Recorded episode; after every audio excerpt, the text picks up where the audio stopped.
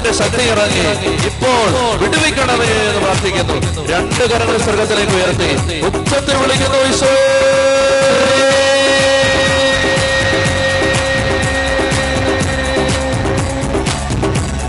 ഉച്ചത്തിൽ വിളിക്കുന്നു ഈശോ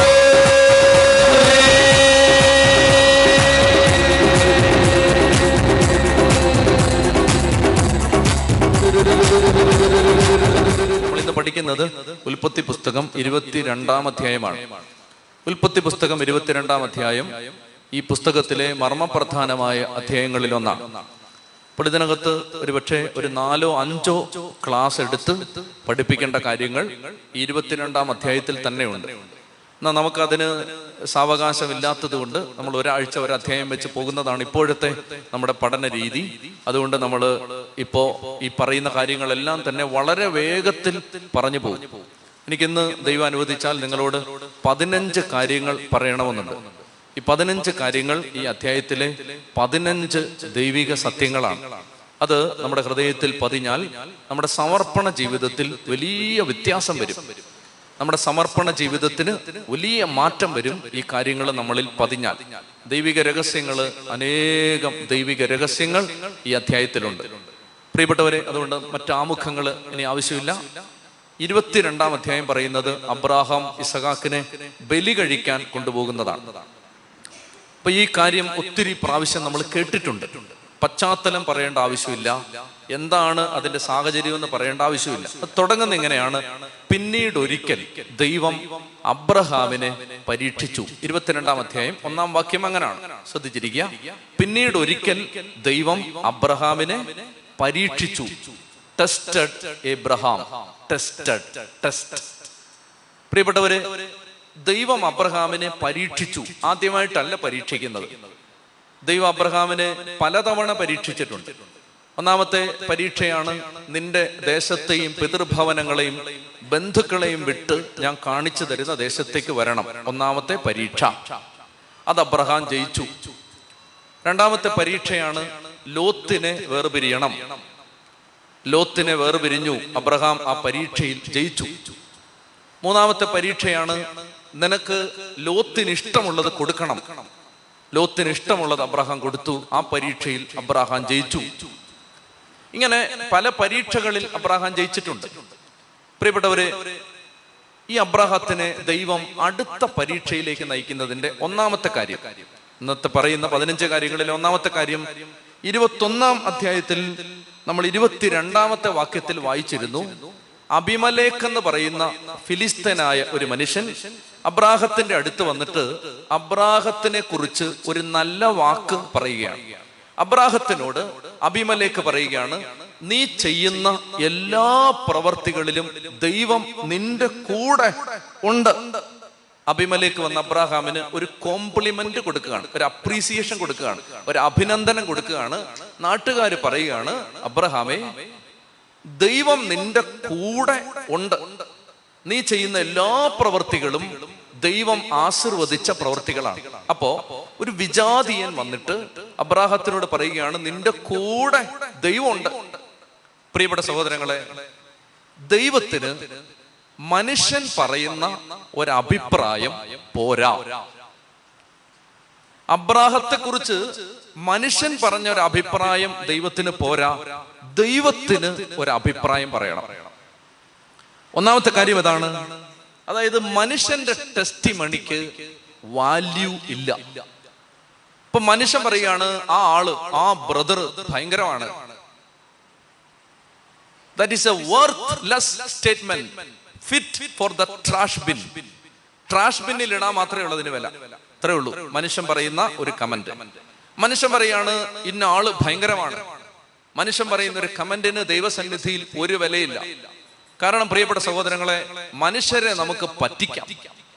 മനുഷ്യരെ നമുക്ക് കളിപ്പിക്കാം. മനുഷ്യരെ നമുക്ക് നമ്മുടെ കപടമായ ഒരു ഭാവം വേണമെങ്കിൽ കാണിക്കാം. മനുഷ്യന്റെ അടുത്ത് വേണമെങ്കിൽ ഒരു ഒരു അഭിപ്രായം ഉണ്ടാക്കിയെടുക്കാം. പക്ഷെ ദൈവത്തിന്റെ അടുത്ത് പറ്റില്ല. ദൈവം ഒരു അഭിപ്രായം പറയണമെങ്കിൽ ദൈവം ടെസ്റ്റ് ചെയ്യും. അപ്പൊ അബ്രാഹത്തിന് ഇരുപത്തിരണ്ടാം അധ്യായത്തിൽ ദൈവം ടെസ്റ്റ് ചെയ്യുന്നതിന്റെ പശ്ചാത്തലം ഇതാണ്. ഇരുപത്തൊന്നാം അധ്യായത്തിൽ നാട്ടുകാർ പറയാണ് ആ അച്ഛൻ കൊള്ളാം. Now be ready for a test ആരെങ്കിലും നിന്നെ കൊള്ളാന്ന് പറഞ്ഞാൽ അടുത്ത ആഴ്ച ഒരു പരീക്ഷയ്ക്ക് തയ്യാറായിക്കോണം ചെത്തി പറഞ്ഞേ ഹാലേ ലുയാ ഹാലേ ലുയാ ആരെങ്കിലും പറയുകയാണ് കൊള്ളാം ആ അച്ഛൻ കൊള്ളാം ആ സിസ്റ്റർ കൊള്ളാം be ready for a test ദൈവത്തിന് അവന്റെയും അവളുടെയും ഇവളുടെയും അവളുടെയും അവന്റെയും അഭിപ്രായം പോരാ. ദൈവത്തിന് നിന്നെ ഡയറക്റ്റ് ആയിട്ട് നേരിട്ട് നേരിട്ട് ടെസ്റ്റ് ചെയ്യണം. അതാണ് ഒന്നാമത്തെ വാക്യം പിന്നീട് ഒരിക്കൽ എന്ന് പറഞ്ഞാൽ ഈ കാര്യങ്ങളൊക്കെ നടന്ന് കുറച്ച് ദിവസം കഴിയുമ്പോൾ ദൈവം അബ്രാഹത്തിനെ ടെസ്റ്റ് ചെയ്തു. പ്രിയപ്പെട്ട സഹോദരങ്ങൾ ഒന്നാമത്തെ കാര്യം രണ്ട്. ഇരുപത്തൊന്നാം അധ്യായത്തിൽ ഒരു ടെസ്റ്റ് ഉണ്ട് ഇരുപത്തിരണ്ടാം അധ്യായത്തിലും ഒരു ടെസ്റ്റ് ഉണ്ട് ഇരുപത്തൊന്നാം അധ്യായത്തിലെ ടെസ്റ്റ് ഇതാണ് ഇസ്മായേലിനെ കളയണം. ഇരുപത്തിരണ്ടാമത്തെ അധ്യായത്തിലെ ടെസ്റ്റ് ഇതാണ് ഇസഹാക്കിനെ കൊല്ലണം. ഇരുപത്തൊന്നാം അധ്യായത്തിലെ ടെസ്റ്റ് കുറച്ചുകൂടെ എളുപ്പമാണ്. ഇരുപത്തിരണ്ടാം അധ്യായത്തിലെ ടെസ്റ്റ് ഭയങ്കര പാടാണ്. എളുപ്പമുള്ള ഒരു പരീക്ഷ. അത് ആദ്യമാണ്. ആദ്യത്തെ പരീക്ഷകൾ എളുപ്പമായിരിക്കും. പിന്നെ പിന്നെ പിന്നെ പിന്നെ ഉണ്ടല്ലോ. ടെസ്റ്റ് മുറുകും. ആദ്യത്തെ പരീക്ഷകളെല്ലാം വളരെ എളുപ്പമായിരുന്നു. വളരെ എളുപ്പമാണ്. നഴ്സറിയിലെ പരീക്ഷ എളുപ്പമാണ്. അഞ്ചാം ക്ലാസ്സിലെ പരീക്ഷ എളുപ്പമാണ്. എട്ടാം ക്ലാസ്സിലെ പരീക്ഷ എളുപ്പമാണ്. പത്തിലെ പരീക്ഷ കുറച്ച് കുറച്ച് പ്രയാസമാണ്. പന്ത്രണ്ടിൽ കുറച്ചുകൂടെ പ്രയാസമാണ്. ഡിഗ്രിക്ക് കുറച്ചുകൂടെ പ്രയാസമാണ്. ഇനിയും കുറച്ച് കഴിഞ്ഞിട്ട് കോമ്പറ്റിറ്റീവ് എക്സാം വരുമ്പോൾ ഐ എ എസിന്റെ പ്രിലിമിനറി ടെസ്റ്റ് ബുദ്ധിമുട്ടാണ്. നെറ്റിന്റെ ക്വാളിഫിക്കേഷൻ ടെസ്റ്റ് ബുദ്ധിമുട്ടാണ്. Higher the grade higher the test വളരണോ? വലിയ പരീക്ഷകൾക്ക് തയ്യാറായിക്കോ? ചെത്തി പറഞ്ഞേ ഹാലേ ലുയാ ഹാലേ ലുയാ ചെറിയ അംഗത്തിനാണ് നിനക്ക് താല്പര്യമെങ്കിൽ ചെറിയ പരീക്ഷ എഴുതിയിരുന്നു.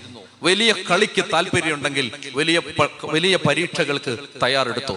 ചെത്തി പറഞ്ഞേ ഹാലേലുയാ പ്രിയപ്പെട്ട സഹോദരങ്ങളെ അതുകൊണ്ട് ഇരുപത്തൊന്നാം അധ്യായത്തിലെ ടെസ്റ്റ് അല്ല ഇരുപത്തിരണ്ടാം അധ്യായത്തിലെ ടെസ്റ്റ്. മറ്റേത് എളുപ്പമാണ്. വേലക്കാരിയുടെ കൊച്ചിനെ കളയുന്നത് എളുപ്പമാണ്. സ്വന്തം ചോരയെ കൊല്ലുന്നത് പാടാണ്. അപ്പൊ അതുകൊണ്ട് അഭിഷേകത്തിൽ നിങ്ങളെ ദൈവം വളർത്തുമ്പോൾ കൃപയിൽ നിങ്ങളുടെ കുടുംബത്തെ ദൈവം വളർത്തുമ്പോൾ ദൈവം നിങ്ങളുടെ നിങ്ങളുടെ കുടുംബത്തെ തലമുറകൾക്ക് അനുഗ്രഹമാക്കി മാറ്റാൻ ആഗ്രഹിക്കുമ്പോ ടെസ്റ്റ് മുറുകും. കുഞ്ഞിന് പനി വരുന്നത് ഒരു ടെസ്റ്റ് കുഞ്ഞ് മരിക്കുന്നത് വേറൊരു ടെസ്റ്റ്. രണ്ടും രണ്ട് ഗ്രേഡാണ്. ചെത്തി പറഞ്ഞേ ഹാലേ ലുയാ ഹാലേ ലുയാ പ്രിയപ്പെട്ട സഹോദരങ്ങളെ അതുകൊണ്ട് അതുകൊണ്ട് പരീക്ഷകളെ വിശ്വാസി ഭയപ്പെടരുത്. പരീക്ഷ വരും. അതുകൊണ്ട് യാക്കോബ് സ്ലീഗയുടെ ഇങ്ങനെ വചനമുണ്ട്. നിങ്ങൾ പരീക്ഷകൾ വരുമ്പോൾ സന്തോഷിക്കുവൻ. ടെസ്റ്റ് വരുമ്പോൾ സന്തോഷിക്കുവൻ. കാരണം എന്താണെന്നറിയാമോ? ടെസ്റ്റ് എഴുതിയാലേ പ്രമോഷൻ ഉള്ളൂ പരീക്ഷ എഴുതാത്തവന് പ്രമോഷൻ ഉണ്ടോ പരീക്ഷ എഴുതി പാസ്സായാലേ പ്രമോഷൻ കിട്ടൂ. അതുകൊണ്ട് ഇരുപത്തൊന്നാം അധ്യായത്തിൽ അത് കൃപയിൽ ദൈവം വളർത്തുമ്പോ ഓരോ പടി കഴിയും തോറും പ്രിയപ്പെട്ടവരെ ടെസ്റ്റ് മുറുകും എന്ന് നമ്മൾ അറിയണം. മൂന്നാമത്തെ കാര്യം. എന്തിനാണ് ഇസഹാക്കിനെ കൊല്ലാൻ പറയുന്നത്? എന്താണ് ഇസഹാക്ക്? ഇസഹാക്ക് എന്ന് പറയുന്നത് ശ്രദ്ധിച്ചോളുക ഇസഹാക്ക് എന്ന് പറഞ്ഞാൽ ഒറ്റ വാചകത്തിൽ പറഞ്ഞാൽ ദൈവത്തെ പൂർണമായും അനുസരിക്കുന്നതിൽ നിന്ന് തടയുന്ന അസ്വാഭാവികമായ അറ്റാച്ച്മെന്റിന്റെ പേരാണ് ഇസഹാക്ക്. എന്താണ് ഇസഹാക്ക് എന്നറിയാമോ? Inordinate attachment which prevent you from obedience to the God ദൈവത്തെ പൂർണമായിട്ടും അനുസരിക്കുന്നതിൽ നിന്നും നമ്മളെ തടയുന്ന അസ്വാഭാവികമായ അറ്റാച്ച്മെന്റിന്റെ പേരാണ് ഇസഹാക്ക്. ഉദാഹരണത്തിന് നിങ്ങൾക്ക് ഒരു കടയുണ്ടെന്നിരിക്കട്ടെ. ഈ കട ഞായറാഴ്ച തുറക്കുന്ന ആളാണ് നിങ്ങളെന്ന് വിചാരിച്ചിരിക്കുക. ഞായറാഴ്ച തുറന്നാൽ നിങ്ങൾക്ക് ആ ആഴ്ചയിൽ ഏറ്റവും കൂടുതൽ പണം കിട്ടുന്നത് ഞായറാഴ്ചയാണെന്ന് വിചാരിക്കുക. അങ്ങനെ നിങ്ങൾക്ക് ഞായറാഴ്ച ദിവസം ദൈവത്തെ ആരാധിക്കണമെന്ന ദൈവകൽപ്പന അനുസരിക്കുന്നതിൽ നിന്നും നിങ്ങളെ തടയുന്ന കടയോടുള്ള അമിതമായ അറ്റാച്ച്മെന്റിന്റെ പേരാണ് ഈ സഹാക്ക് അതിനെ കൊല്ലണം. ചെത്തി പറഞ്ഞേ ഹാലേലുയാ ഹാലേലുയാ ഹാലേ നിങ്ങൾക്ക് ഒരു മകനുണ്ടെന്നിരിക്കട്ടെ. ആ മകന് നിങ്ങൾക്ക് ദൈവം ആഗ്രഹിക്കാത്ത ഒരു ബന്ധത്തിലേക്ക് ആ മകൻ പോകുന്നു എന്ന് വിചാരിക്കുക.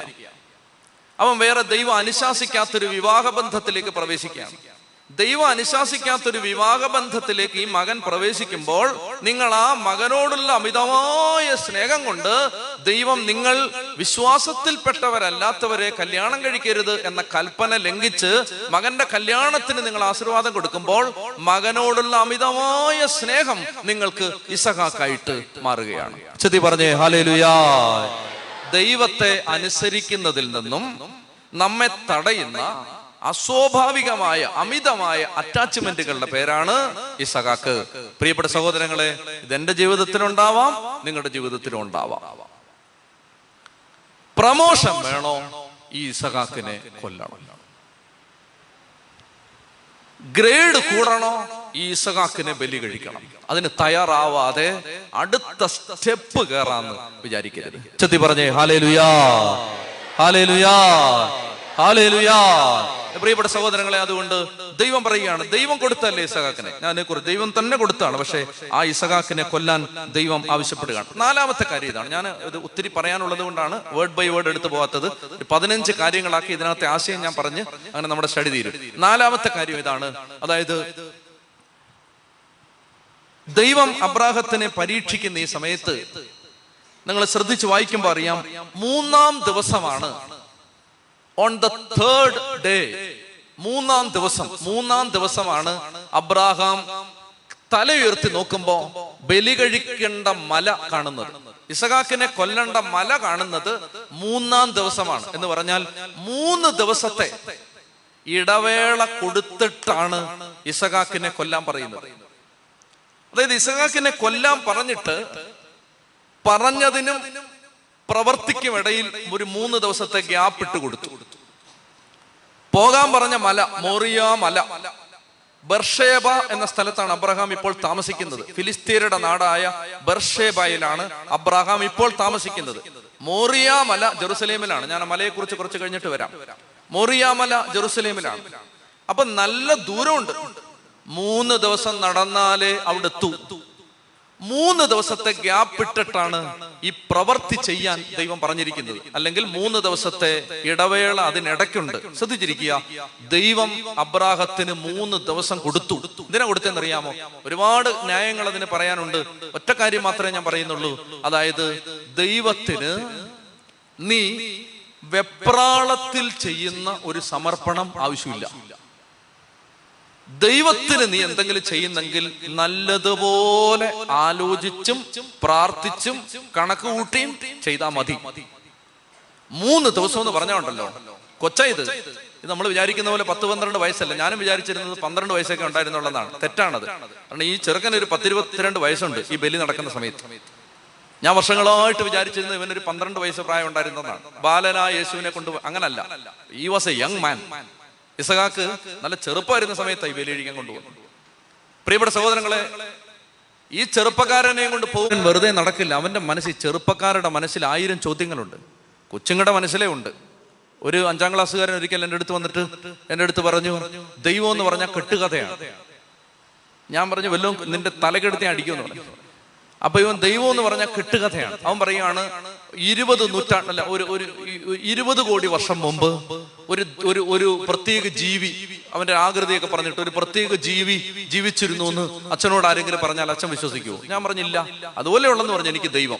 പറയുന്നവന്റെ വയസ്സ് എത്ര പത്ത്. അപ്പൊ പിള്ളേർ അങ്ങനെയാണ് കൊച്ചു ഇന്നത്തെ കാലത്ത് കുട്ടികൾ കാണുകയും കേൾക്കുകയും ചെയ്യുന്ന കാര്യങ്ങൾ പ്രത്യേകിച്ച് ഈ ഇന്റർനെറ്റിലൂടെ ഒത്തിരി കാര്യങ്ങളിലേക്ക് താല്പര്യമുള്ള വിഷയങ്ങളിലേക്ക് കുട്ടികൾ വായിക്കുന്ന പുസ്തകം ഏതാണ് കാണുന്ന സൈറ്റ് ഏതാണ് ഇടപഴകുന്ന വ്യക്തികൾ ആരാണ് അവർക്ക് കിട്ടുന്ന അറിവുകൾ ഏതാണ് ഇതൊക്കെ ചെക്ക് ചെയ്യണം.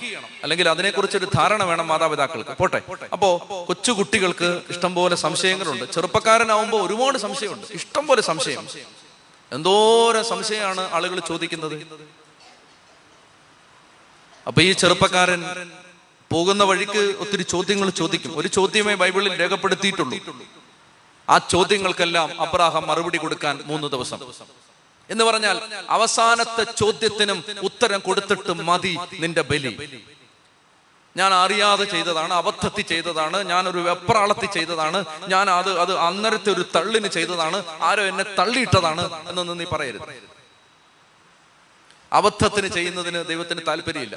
രാജാവ് വിളംബരം പുറപ്പെടുവിച്ചു. അതായത് രാജകുമാരിയെ കെട്ടിച്ചു തരാൻ പോവാണ് ഏറ്റവും ധീരനായ ആൾക്കാണ് രാജകുമാരിയെ കെട്ടിച്ചു തരുന്നത്. അതുകൊണ്ട് ഒരു മത്സരം നടക്കുകയാണ്. മനുഷ്യരെ പച്ചയ്ക്ക് കടിച്ചു കയറുന്ന ചെന്നായ്ക്കൾ മുതലകൾ നിറഞ്ഞു നിൽക്കുന്ന ഒരു തടാകത്തിലൂടെ ധൈര്യമായിട്ട് എടുത്തു ചാടി നീന്തി അക്കരെ എത്തിയാൽ അക്കരെ മാലയുമായിട്ട് രാജ്ഞി നിപ്പുണ്ട് രാജ്ഞി മാലയിടും. ഇതാണ് ടെസ്റ്റ് അനേകം രാജാക്കന്മാർ വന്ന് മുതലയുടെ വായിൽ വീരചരമം പ്രാപിച്ചു. ആ സമയത്ത് ഇതാ ഒരു എല്ലും തോലുമായ ഒരു ചെറുപ്പക്കാരൻ പെട്ടെന്ന് വെള്ളത്തിലേക്ക് ചാടുന്നു. അവിടുന്ന് നീന്തി ഒരു അസ അസ അനായാസമായിട്ട് നിമിഷാർത്ഥ നേരം കൊണ്ട് അക്കരെ എത്തുന്നു. ഇങ്ങനെ തലകുറിച്ച് നിൽക്കുന്നു. രാജ്ഞി മാലയിടുന്നു. മാലയിട്ടിട്ട് അന്ന് രാജകൊട്ടാരത്തിലേക്ക് കൂട്ടിക്കൊണ്ടുപോകാൻ തുടങ്ങുമ്പോൾ മാല ഒരു രാജ്ഞിയുടെ കൈ കൊടുത്തിട്ട് അവൻ പറഞ്ഞു മാലയൊക്കെ അവിടെ ഇരിക്കട്ട്. സ്വീകരണമൊക്കെ പിന്നെ വാങ്ങിക്കാം. എന്നെ തള്ളിയിട്ടവനെ കണ്ടിട്ട് വരാന്ന് പറഞ്ഞു. അതായത് ഇവനെ ആരോ തള്ളിയതാണ്. ഇവനെ ആരോ തള്ളിയിട്ടതാണ്. അങ്ങനെ തള്ളിയിടുന്നതിനോട് ദൈവത്തിന് താല്പര്യമില്ല. നീ അറിഞ്ഞോണ്ട് ചെയ്താൽ മതി. അറിയാതെ ചെയ്യുന്ന ഒരു സമർപ്പണത്തിന് ദൈവത്തിന് താല്പര്യമില്ല. മൂന്ന് ദിവസം പ്രിയപ്പെട്ട സഹോദരങ്ങളെ ചിന്തിക്കാനും പ്രാർത്ഥിക്കാനും ധ്യാനിക്കാനും ചോദ്യം ചോദിക്കാനും സംഘർഷങ്ങളുടെ മരുഭൂമിയിൽ ജീവിതം ഇങ്ങനെ പല കഷണങ്ങളായിട്ട് ശിഥിലീകരിക്കപ്പെടാനുമായിട്ട് മൂന്ന് ദിവസങ്ങൾ. ചെത്തി പറഞ്ഞേ ഹാലലുയാ എല്ലാ ബലിക്കും മുമ്പ് നിനക്ക് സമയം കിട്ടും. പെസകായ്ക്ക് ആറ് ദിവസം മുമ്പ് ഈശോ ബഥാനിയായിലെ മർത്തയുടെയും മറിയത്തിന്റെയും ലാസറിന്റെയും വീട്ടിലേക്ക് വന്നു എന്ന് നമ്മൾ വായിക്കുന്നു. ഈശോ ചിന്തിച്ചും പ്രാർത്ഥിച്ചും ചെലവഴിച്ച ദിവസങ്ങൾ ദുഃഖവെള്ളിക്ക് മുമ്പുള്ള ദിവസങ്ങളിലുണ്ട്. നീ ബലി കൊടുക്കും മുമ്പ് നല്ല ആലോചനയ്ക്ക് ദൈവം സമയം തരും. പ്രിയപ്പെട്ട സഹോദരങ്ങളെ അങ്ങനെ മൂന്ന് ദിവസത്തെ യാത്ര ഓരോ സന്ധിയിലും തൂനിലാവ് പെയ്യുന്ന സന്ധികളിൽ ഈ പൂനിലാവിന്റെ വിരലുകൾ ഈ മകന്റെ ഈ ചെറുപ്പക്കാരന്റെ മുഖത്തേക്ക് അരിച്ചിറങ്ങി സുന്ദരനായ ഈ കുമാരൻ അവന്റെ മുഖത്തേക്ക് ഈ നിലാവിന്റെ വിരലുകൾ വന്ന് അരിച്ചിറങ്ങി അവന്റെ മുഖം തേജസ്സോടെ പ്രകാശിക്കുന്ന ഓരോ രാത്രിയിലും തണുത്തുറഞ്ഞു കിടക്കുന്ന ഒരു മണ്ണിൽ തളർന്നുറങ്ങുന്ന മകന്റെ മുഖത്തേക്ക് നോക്കുമ്പോ അബ്രഹാം എന്ന അപ്പൻ ചങ്കിടിച്ച് ചങ്കിടിച്ച് ചങ്ക് നൊന്ത് കരയണം. ദൈവമേ ഇവനെയാണ് ഇവനെയാണ് ഞാൻ ബലി കൊടുക്കേണ്ടത്. ഇവനെയാണ് ഞാൻ ബലി കൊടുക്കേണ്ടത്. എല്ലാ ബലിയും വേദനാജനകമാണ്. വേദന സർജിക്കൽ കട്ട് സർജറി ചെയ്യുന്നത് പോലെ ചിലത് മുറിക്കുമ്പോ നല്ല വേദന എടുക്കും. പ്രിയപ്പെട്ട സഹോദരങ്ങളെ ആ ബലിക്ക് അബ്രഹാം ഒരുങ്ങി. ഇസഹാക്ക് ഇസ്മായിലിനെ കൊടുത്തതുപോലെ അല്ലിത് ഇസഹാക്കിനെ കൊടുക്കുന്നതിന് നല്ല പ്രയാസമുണ്ട്. ചെത്തി പറഞ്ഞേ ഹാലേലുയാ. പ്രിയപ്പെട്ട സഹോദരങ്ങളെ ഇസ്മായേലിനെ കൊടുത്തപ്പോൾ കിട്ടാത്ത ഒരു അഭിഷേകം ഇസഹാക്കിനെ കൊടുത്തപ്പോൾ കിട്ടുന്നതായിട്ട് ഈ അധ്യായത്തിന്റെ അവസാനത്തിലുണ്ട്. ചില കാര്യങ്ങൾ ദൈവം ആഗ്രഹിക്കാത്തത് ദൈവം വിലക്കുന്നത് ദൈവം അനുശാസിക്കാത്തത് ദൈവം അനുവദിക്കാത്തത്. പ്രിയപ്പെട്ട സഹോദരങ്ങളെ ജീവിതത്തിൽ അത് ബലിയായിട്ട് ദൈവത്തിന് കൊടുക്കാൻ നമുക്ക് ദൈവം നമ്മളിൽ നിന്ന് ആവശ്യപ്പെടും. രണ്ട് തരത്തിലുണ്ട് സമർപ്പണം അതിനെ കുറിച്ച് ഞാൻ പിന്നെ പറയാം. കുറച്ചുകൂടെ കഴിഞ്ഞിട്ട് പറയാം. ഇപ്പോ മൂന്ന് ദിവസത്തെ ഇടവേള അതിനാണ്. മൂന്നാം ദിവസം അബ്രഹാം തലയുയർത്തി നോക്കിയപ്പോ ആ മല കണ്ടു അകലെ ആ സ്ഥലം കണ്ടു എന്നാണ് പറയുന്നത്. അഞ്ചാമത്തെ കാര്യം. അഞ്ചല്ലേ? ആണോ? അതെ. അഞ്ചാമത്തെ കാര്യം ഇതാണ്. അതായത് അബ്രാഹാമും ഇസഹാക്കും കൂടി ഇസഹാക്കിന്റെ സോറി ഒരു കഴുതയുടെ പുറത്താണ് വിറക് കെട്ടിക്കൊണ്ടുപോകുന്നത്. അങ്ങനെ കഴുതയുടെ പുറത്ത് വിറക് കെട്ടി ഇസഹാക്കിനെയും കൂട്ടി അങ്ങനെ മൂന്നാം വാക്യം അബ്രഹാം അതിരാവിലെ എഴുന്നേറ്റ് കഴുതയ്ക്ക് ജീനിയിട്ട് ഒരുത്തം വായിച്ച കഴുതയ്ക്ക് ജീൻസ് ഇട്ട്. ജീൻസ് ഒന്നുമല്ല കഴുതയ്ക്ക് ജീനിയിട്ട്. ജീൻസ് ഇടുന്ന കഴുതകൾ അന്നുണ്ടായിരുന്നില്ല. ഈ കാലഘട്ടത്തിലാണ് അങ്ങനെയുള്ള അല്ല അല്ല. ജീൻസ് കഴുത ഇടത്തില്ല അത്രയും പറയാം. അപ്പോ അബ്രഹാം അതിരാവിലെ എഴുന്നേറ്റ് കഴുതയ്ക്ക് ജീനിയിട്ട് രണ്ട് വേലക്കാരെയും ആ രണ്ട് വേലക്കാരെയും മകൻ എസഹാക്കിനെയും കൂട്ടി ബലിക്ക് വേണ്ട വിറകും കീറി എടുത്ത് ദൈവം പറഞ്ഞ സ്ഥലത്തേക്ക് പോയി. നിങ്ങൾ ആലോചിക്കണം ഈ കഴുതയുണ്ട് രണ്ട് വേലക്കാരും ഉണ്ട്. വേലക്കാരെ ചുമ്മാ എന്നാ പോവല്ലേ ഒരു സ്ഥലത്ത് പോവല്ലേ രണ്ട് വേലക്കാരോട് ഇരിക്കട്ടെ എന്ന് പറഞ്ഞ് കൊണ്ടുപോയതല്ല. ഈ വിറക് അത്ര ഉണ്ട്. അതുകൊണ്ടാണ് ഞാൻ ഈ ഇസഹാക്ക് കൊച്ചല്ലെന്ന് പറയുന്നത്. ഈ കൊച്ചിന് വിറകും ചുമന്നുകൊണ്ട് മാത്രമല്ല കണ്ണിച്ചോരയില്ലാത്ത അപ്പനൊന്നും അല്ല അബ്രഹാം. പന്ത്രണ്ട് വയസ്സുകാരന്റെ തലയിൽ എടുത്താ പൊങ്ങാത്ത വിറകും കെട്ടും ചുമന്നിട്ട് അയാൾ കൈവീശി നടക്കുന്നൊന്നുമല്ല. ഇപ്പം നല്ല ചെറുപ്പക്കാരനാണ് ആരോഗ്യമുള്ള ചെറുപ്പക്കാരനാണ്. ആ ചെറുപ്പക്കാരന്റെ തലയിൽ വിറകെടുത്ത് വെച്ച് ഓക്കെ രണ്ട് വേലക്കാരെ കൂട്ടി. ഈ രണ്ട് വേലക്കാരെയും കൂട്ടി കഴുത കഴുതയും തയ്യാറാക്കി പോവാണ് ഇസഹാക്കിനെയും കൂട്ടി. എന്നിട്ട് ഈ മലയടിവാരത്തിൽ ചെല്ലുമ്പോൾ മൂന്നാം ദിവസം അബ്രഹാം തലയുയർത്തി നോക്കൂ നോക്കിയപ്പോൾ ആ സ്ഥലം കണ്ടു ആ സ്ഥലം. ഭയങ്കര പ്രാധാന്യമുള്ള ഒരു സ്ഥലമാണല്ലോ. ആ സ്ഥലം കണ്ടു. കണ്ടപ്പോ ശ്രദ്ധിക്കും ബലി കൊടുക്കേണ്ട സ്ഥലം എത്തിയപ്പോ അത് കണ്ടപ്പോ അവിടേക്ക് ചെന്നിട്ടില്ല. കുറച്ചു ദൂരെ നിന്ന് അത് കണ്ടു. കണ്ടപ്പോ അബ്രാഹാം വേലക്കാരോട് പറഞ്ഞു നിങ്ങൾ ഇവിടെ ഇരിക്കാൻ പറഞ്ഞു. നിങ്ങൾ ഇവിടെ നിന്നു? ഞാനും എന്റെ മകനും പോയി ആരാധിച്ചിട്ട് തിരിച്ചു വരാം. അപ്പൊ ഇത് ശ്രദ്ധിക്കുക. അഞ്ചാമത്തെ കാര്യം അബ്രാഹാം വേലക്കാരോട് പറയാണ് നിങ്ങൾ ഇരുന്നു? ഞങ്ങൾ പോയി ആരാധിച്ചിട്ട് തിരിച്ചു വരാം. അബ്രാഹാം വേലക്കാരോട് പറഞ്ഞില്ല ഞാൻ പോയി കൊച്ചിനെ കൊന്നിട്ട് വരാം. പറഞ്ഞില്ല. അഞ്ചാമത്തെ കാര്യം ഇതാണ്. എല്ലാം എല്ലാവരോടും പറയരുത്. എന്തെന്നറിയാമോ കൊച്ചിനെ കൊന്നിട്ട് വരാൻ ഇവനോട് പറഞ്ഞ ഉണ്ടല്ലോ. സാറായോട് പറഞ്ഞില്ല. കാരണം സാറായോട് പറഞ്ഞ ഈ പരിപാടിയെ നടക്കില്ല. ആത്മഹത്യ ഡൈവോഴ്സ് ആങ്ങളമാരുടെ കയ്യേറ്റം തുടങ്ങിയ ആയുധങ്ങളുമായിട്ട് അബ്രഹാമിനെ നേരിടും. സാറാ കൊച്ചിനെ കൊല്ലാൻ പോകുന്നോ ആണ്ടറാ കളവിന് തലയ്ക്ക് സുഖമില്ലാതായി കൊച്ചിനെ കൊല്ലാൻ പോകുന്നോ എന്ന് പറഞ്ഞിട്ട് ഫോൺ വിളിച്ച് പറഞ്ഞ് ആകെ വിഷയാവും. അതുകൊണ്ട് അതുകൊണ്ട് മിണ്ടിയില്ല. മൂന്നര കലാറം വെച്ച് എഴുന്നേറ്റ് രാവിലെ വിട്ടു. സാറാ ഇവിടെ പറഞ്ഞില്ല. ഇനി വേലക്കാരോട് പറഞ്ഞാലുള്ള പ്രശ്നം എന്തെന്നറിയാം വേലക്കാരോട് പറയാണ് കൊച്ചിനെ കൊച്ചിനെ തട്ടിയിട്ട് വരാടാ എന്ന് പറഞ്ഞാൽ ഈ വേലക്കാര് ആ ശരി ശരി സാറേ ശരി സാറേ എന്ന് പറയും. എന്നിട്ട് അബ്രാഹാം അങ്ങോട്ട് പോയി കഴിയുമ്പോൾ ഉമ്മാര് പറയുന്നോ നമുക്ക് അപ്പുറത്തൂടെ പാത്ത് പാടാ. ഇയാൾ കൊച്ചിനെ കൊല്ലാൻ കൊണ്ട് പോടാ എന്ന് പറഞ്ഞിട്ട് അവിടെ ചെന്നിട്ട് അബ്രാഹാം കത്തി എടുത്ത് വെട്ടാൻ തുടങ്ങുമ്പോ ഓടി വന്ന് ഒറ്റ അടിയും കൊടുത്ത് ഇത് തട്ടി മാറ്റി ബലി കുളമാക്കും. പ്രിയപ്പെട്ട സഹോദരങ്ങളെ എല്ലാ കാര്യങ്ങളും എല്ലാവരോടും പറഞ്ഞാൽ എല്ലാവർക്കും അതൊന്നും മനസ്സിലാവില്ല. അതുകൊണ്ട് ശ്രദ്ധിച്ചിരിക്കുക അതുകൊണ്ട് ചില കാര്യങ്ങളിൽ ചില രഹസ്യാത്മകത വേണം. ഏത് കാര്യത്തിൽ? ഭാര്യ വീട്ടിലെല്ലാം ചെയ്തിട്ട് ഭർത്താവിനെ വിളിക്കുന്ന കേസ് അല്ലിത് ഭർത്താവിനോട് എല്ലാ കാര്യം ഒളിച്ചു വെച്ചിട്ട് ബൈബിളിൽ ഉണ്ട് അച്ഛൻ പറഞ്ഞതാണ്. എല്ലാം എല്ലാവരോടും പറയരുത്. അതുകൊണ്ട് ജോസഫ് ചേട്ടാ ചേട്ടനോട് ഞാൻ പറയുന്നില്ല. അപ്പുറത്തെ അനിയൻകുട്ടിയോടെ ഇത് പറയൂ എന്ന് പറയുന്നത് നല്ല അടി കിട്ടേണ്ട സൂക്കേടാണ്. അതല്ലിത് ചത്തി പറഞ്ഞേ ഹാലേലുയാ. അതല്ല ഇത് മറിച്ച് ഇത് വേറെ. പ്രിയപ്പെട്ട സഹോദരങ്ങളെ ഗൗരവമായ ദൈവിക തീരുമാനങ്ങൾ പലരും ഒറ്റക്കെടുത്തതാണ്. അത് ഷെയർ ചെയ്യില്ല. ദൈവികമായ ചില ചില സമർപ്പണം. ഒരു സമർപ്പണത്തെ കുറിച്ച് നാട് മൊത്തം എല്ലാവരോടും പറഞ്ഞുകൊണ്ട് നടന്നാൽ നാട്ടുകാർ പറയും. ഇങ്ങോട്ട് നോക്കി ജനലടയ്ക്കുന്ന കണ്ടിട്ടില്ലെങ്കിൽ അവസാനം കാണിച്ചു തരാം. ഇങ്ങോട്ട് നോക്കി. അതായത് ചില സമർപ്പണം എല്ലാവർക്കും മനസ്സിലാവില്ല. ചില കാര്യങ്ങൾ നമ്മൾ കൊടുക്കുമ്പോൾ അത് എല്ലാവർക്കും പിടികിട്ടില്ല. ലോക മനുഷ്യന് ഇത് മനസ്സിലാവില്ല. നീ ശനിയാഴ്ച രാവിലെ മുതൽ വൈകുന്നേരം വരെ ഇവിടെ വന്നിരിക്കുന്നു. ലോക മനുഷ്യന് ഇത് മനസ്സിലാവില്ല. അല്ലെങ്കിൽ നീ ദൈവത്തിനും ദൈവകാര്യത്തിനും വില കൊടുക്കുന്നു. ലോക മനുഷ്യന് ഇത് മനസ്സിലാവില്ല. ആളുകൾ പറയും എന്ത് പറയുന്ന അറിയാമോ മോനെ ആരോഗ്യം നോക്കണം. അവനവന്റെ കാര്യം അവനവൻ നോക്കണം. ചുവരുണ്ടെങ്കിൽ ചിത്രം എഴുതാൻ പറ്റൂ. അങ്ങനെയൊക്കെ പറയും. അല്ല നല്ലതാണ്. ഇത്തിരി വിവേകമൊക്കെ ആവശ്യമുണ്ട് മനുഷ്യർക്ക്. പക്ഷേ ലോക മനുഷ്യൻ ഈ ബലി കൊടുക്കുന്നതിന്റെ പൊരുൾ പിടിയിട്ടില്ല അതുകൊണ്ട് പ്രിയപ്പെട്ട സഹോദരങ്ങളെ എല്ലാം എല്ലാവരോടും പറയരുത്. അതുകൊണ്ട് അബ്രാഹാം ആ കാര്യത്തിൽ ഭയങ്കര ഒരു സീക്രസി വെച്ചു. ഒരു ബലി കൊടുക്കാൻ പോവാണ്. പക്ഷേ അധികമാ വാരി വലിച്ച് കൊട്ടി ഘോഷിച്ച് പറഞ്ഞുകൊണ്ട് നടക്കേണ്ട കാര്യമില്ലല്ലോ. ആരോടും പറഞ്ഞില്ല. പ്രിയപ്പെട്ട സഹോദരങ്ങളെ അടുത്തത്. ഇവിടെ നമ്മൾ നാലാമത്തെ വാക്യത്തെ വായിക്കണം. മൂന്നാം ദിവസം തലയുയർത്തി നോക്കിയപ്പോൾ അകലെ ആ സ്ഥലം കണ്ടു. അവൻ വേലക്കാരോട് പറഞ്ഞു കഴുതിയുമായി നിങ്ങൾ ഇവിടെ നിൽക്കുക. ഞാനും മകനും അവിടെ പോയി ആരാധിച്ചിട്ട് തിരിച്ചു വരാം. ഞാനും മകനും അവിടെ പോയി ആരാധിച്ചിട്ട് തിരിച്ചു വരാം. എന്നെ ശ്രദ്ധിച്ചേ? ബൈബിളിൽ ആദ്യമായിട്ട് ആരാധന എന്ന വാക്ക് ഉപയോഗിക്കുന്നത് ഇവിടെയാണ്. ബൈബിളിൽ ആദ്യമായിട്ട് ദൈവഭയം എന്ന വാക്ക് ഉപയോഗിക്കുന്നത് എവിടെയാണെന്ന് ഞാൻ കഴിഞ്ഞ ദിവസം പറഞ്ഞിരുന്നു. നിങ്ങൾ മറന്നു പോയിട്ടുണ്ട് ഞാൻ ചോദിക്കുന്നില്ല. ബൈബിളിൽ ആദ്യമായിട്ട് ആരാധന ആരാധിക്കാം എന്ന് പറയുന്നത് ഇവിടെയാണ്. എന്താണ് യഥാർത്ഥ ആരാധന? അത് വിശദമാക്കാൻ ഇപ്പൊ സമയമില്ല. ഒറ്റ വാക്കിൽ പറയാം.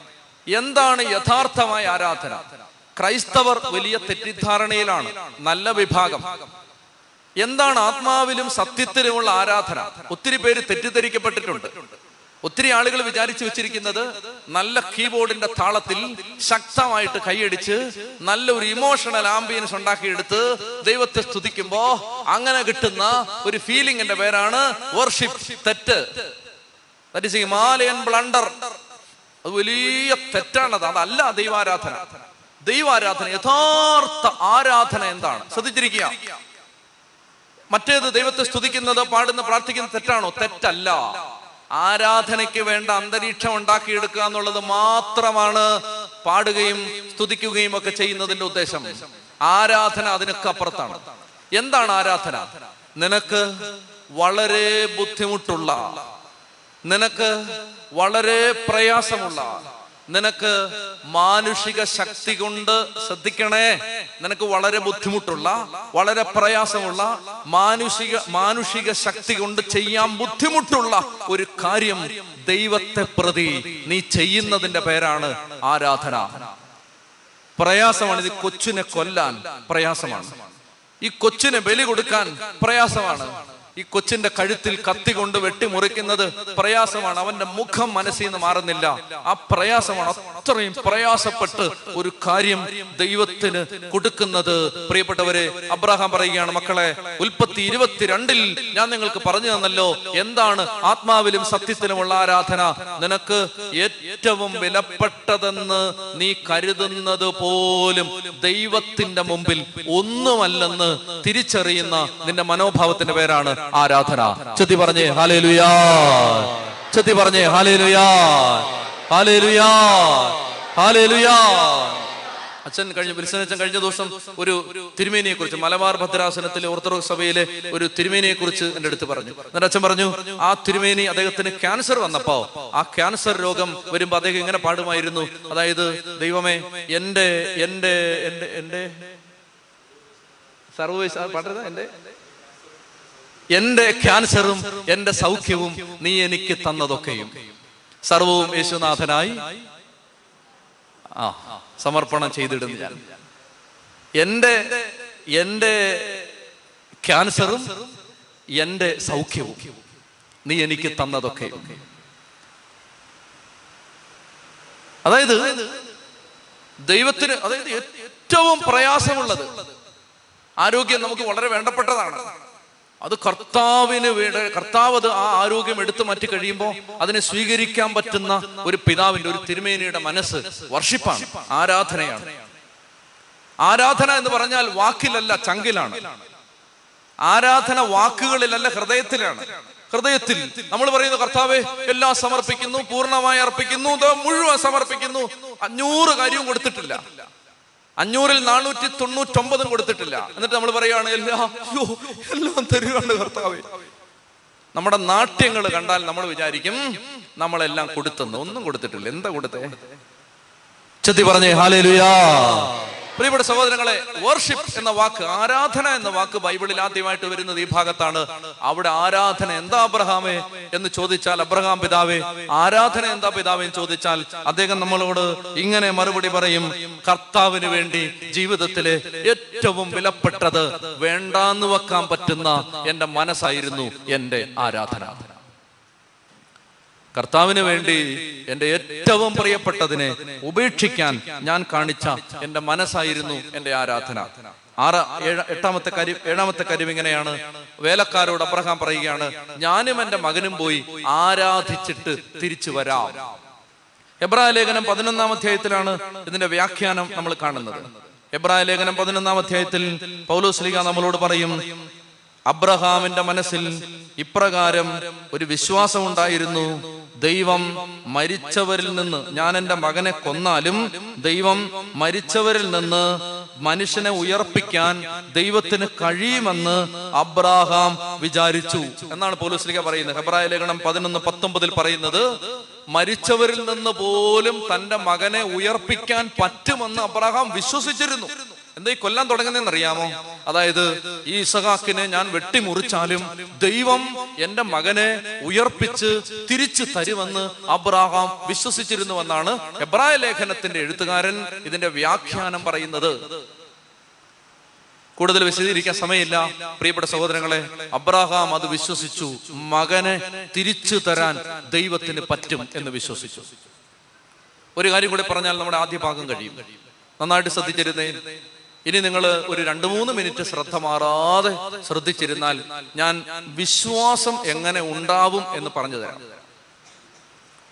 വിശ്വാസം എങ്ങനെയാണ് ഉണ്ടാവുന്നത് എന്ന് പറഞ്ഞു തരാം.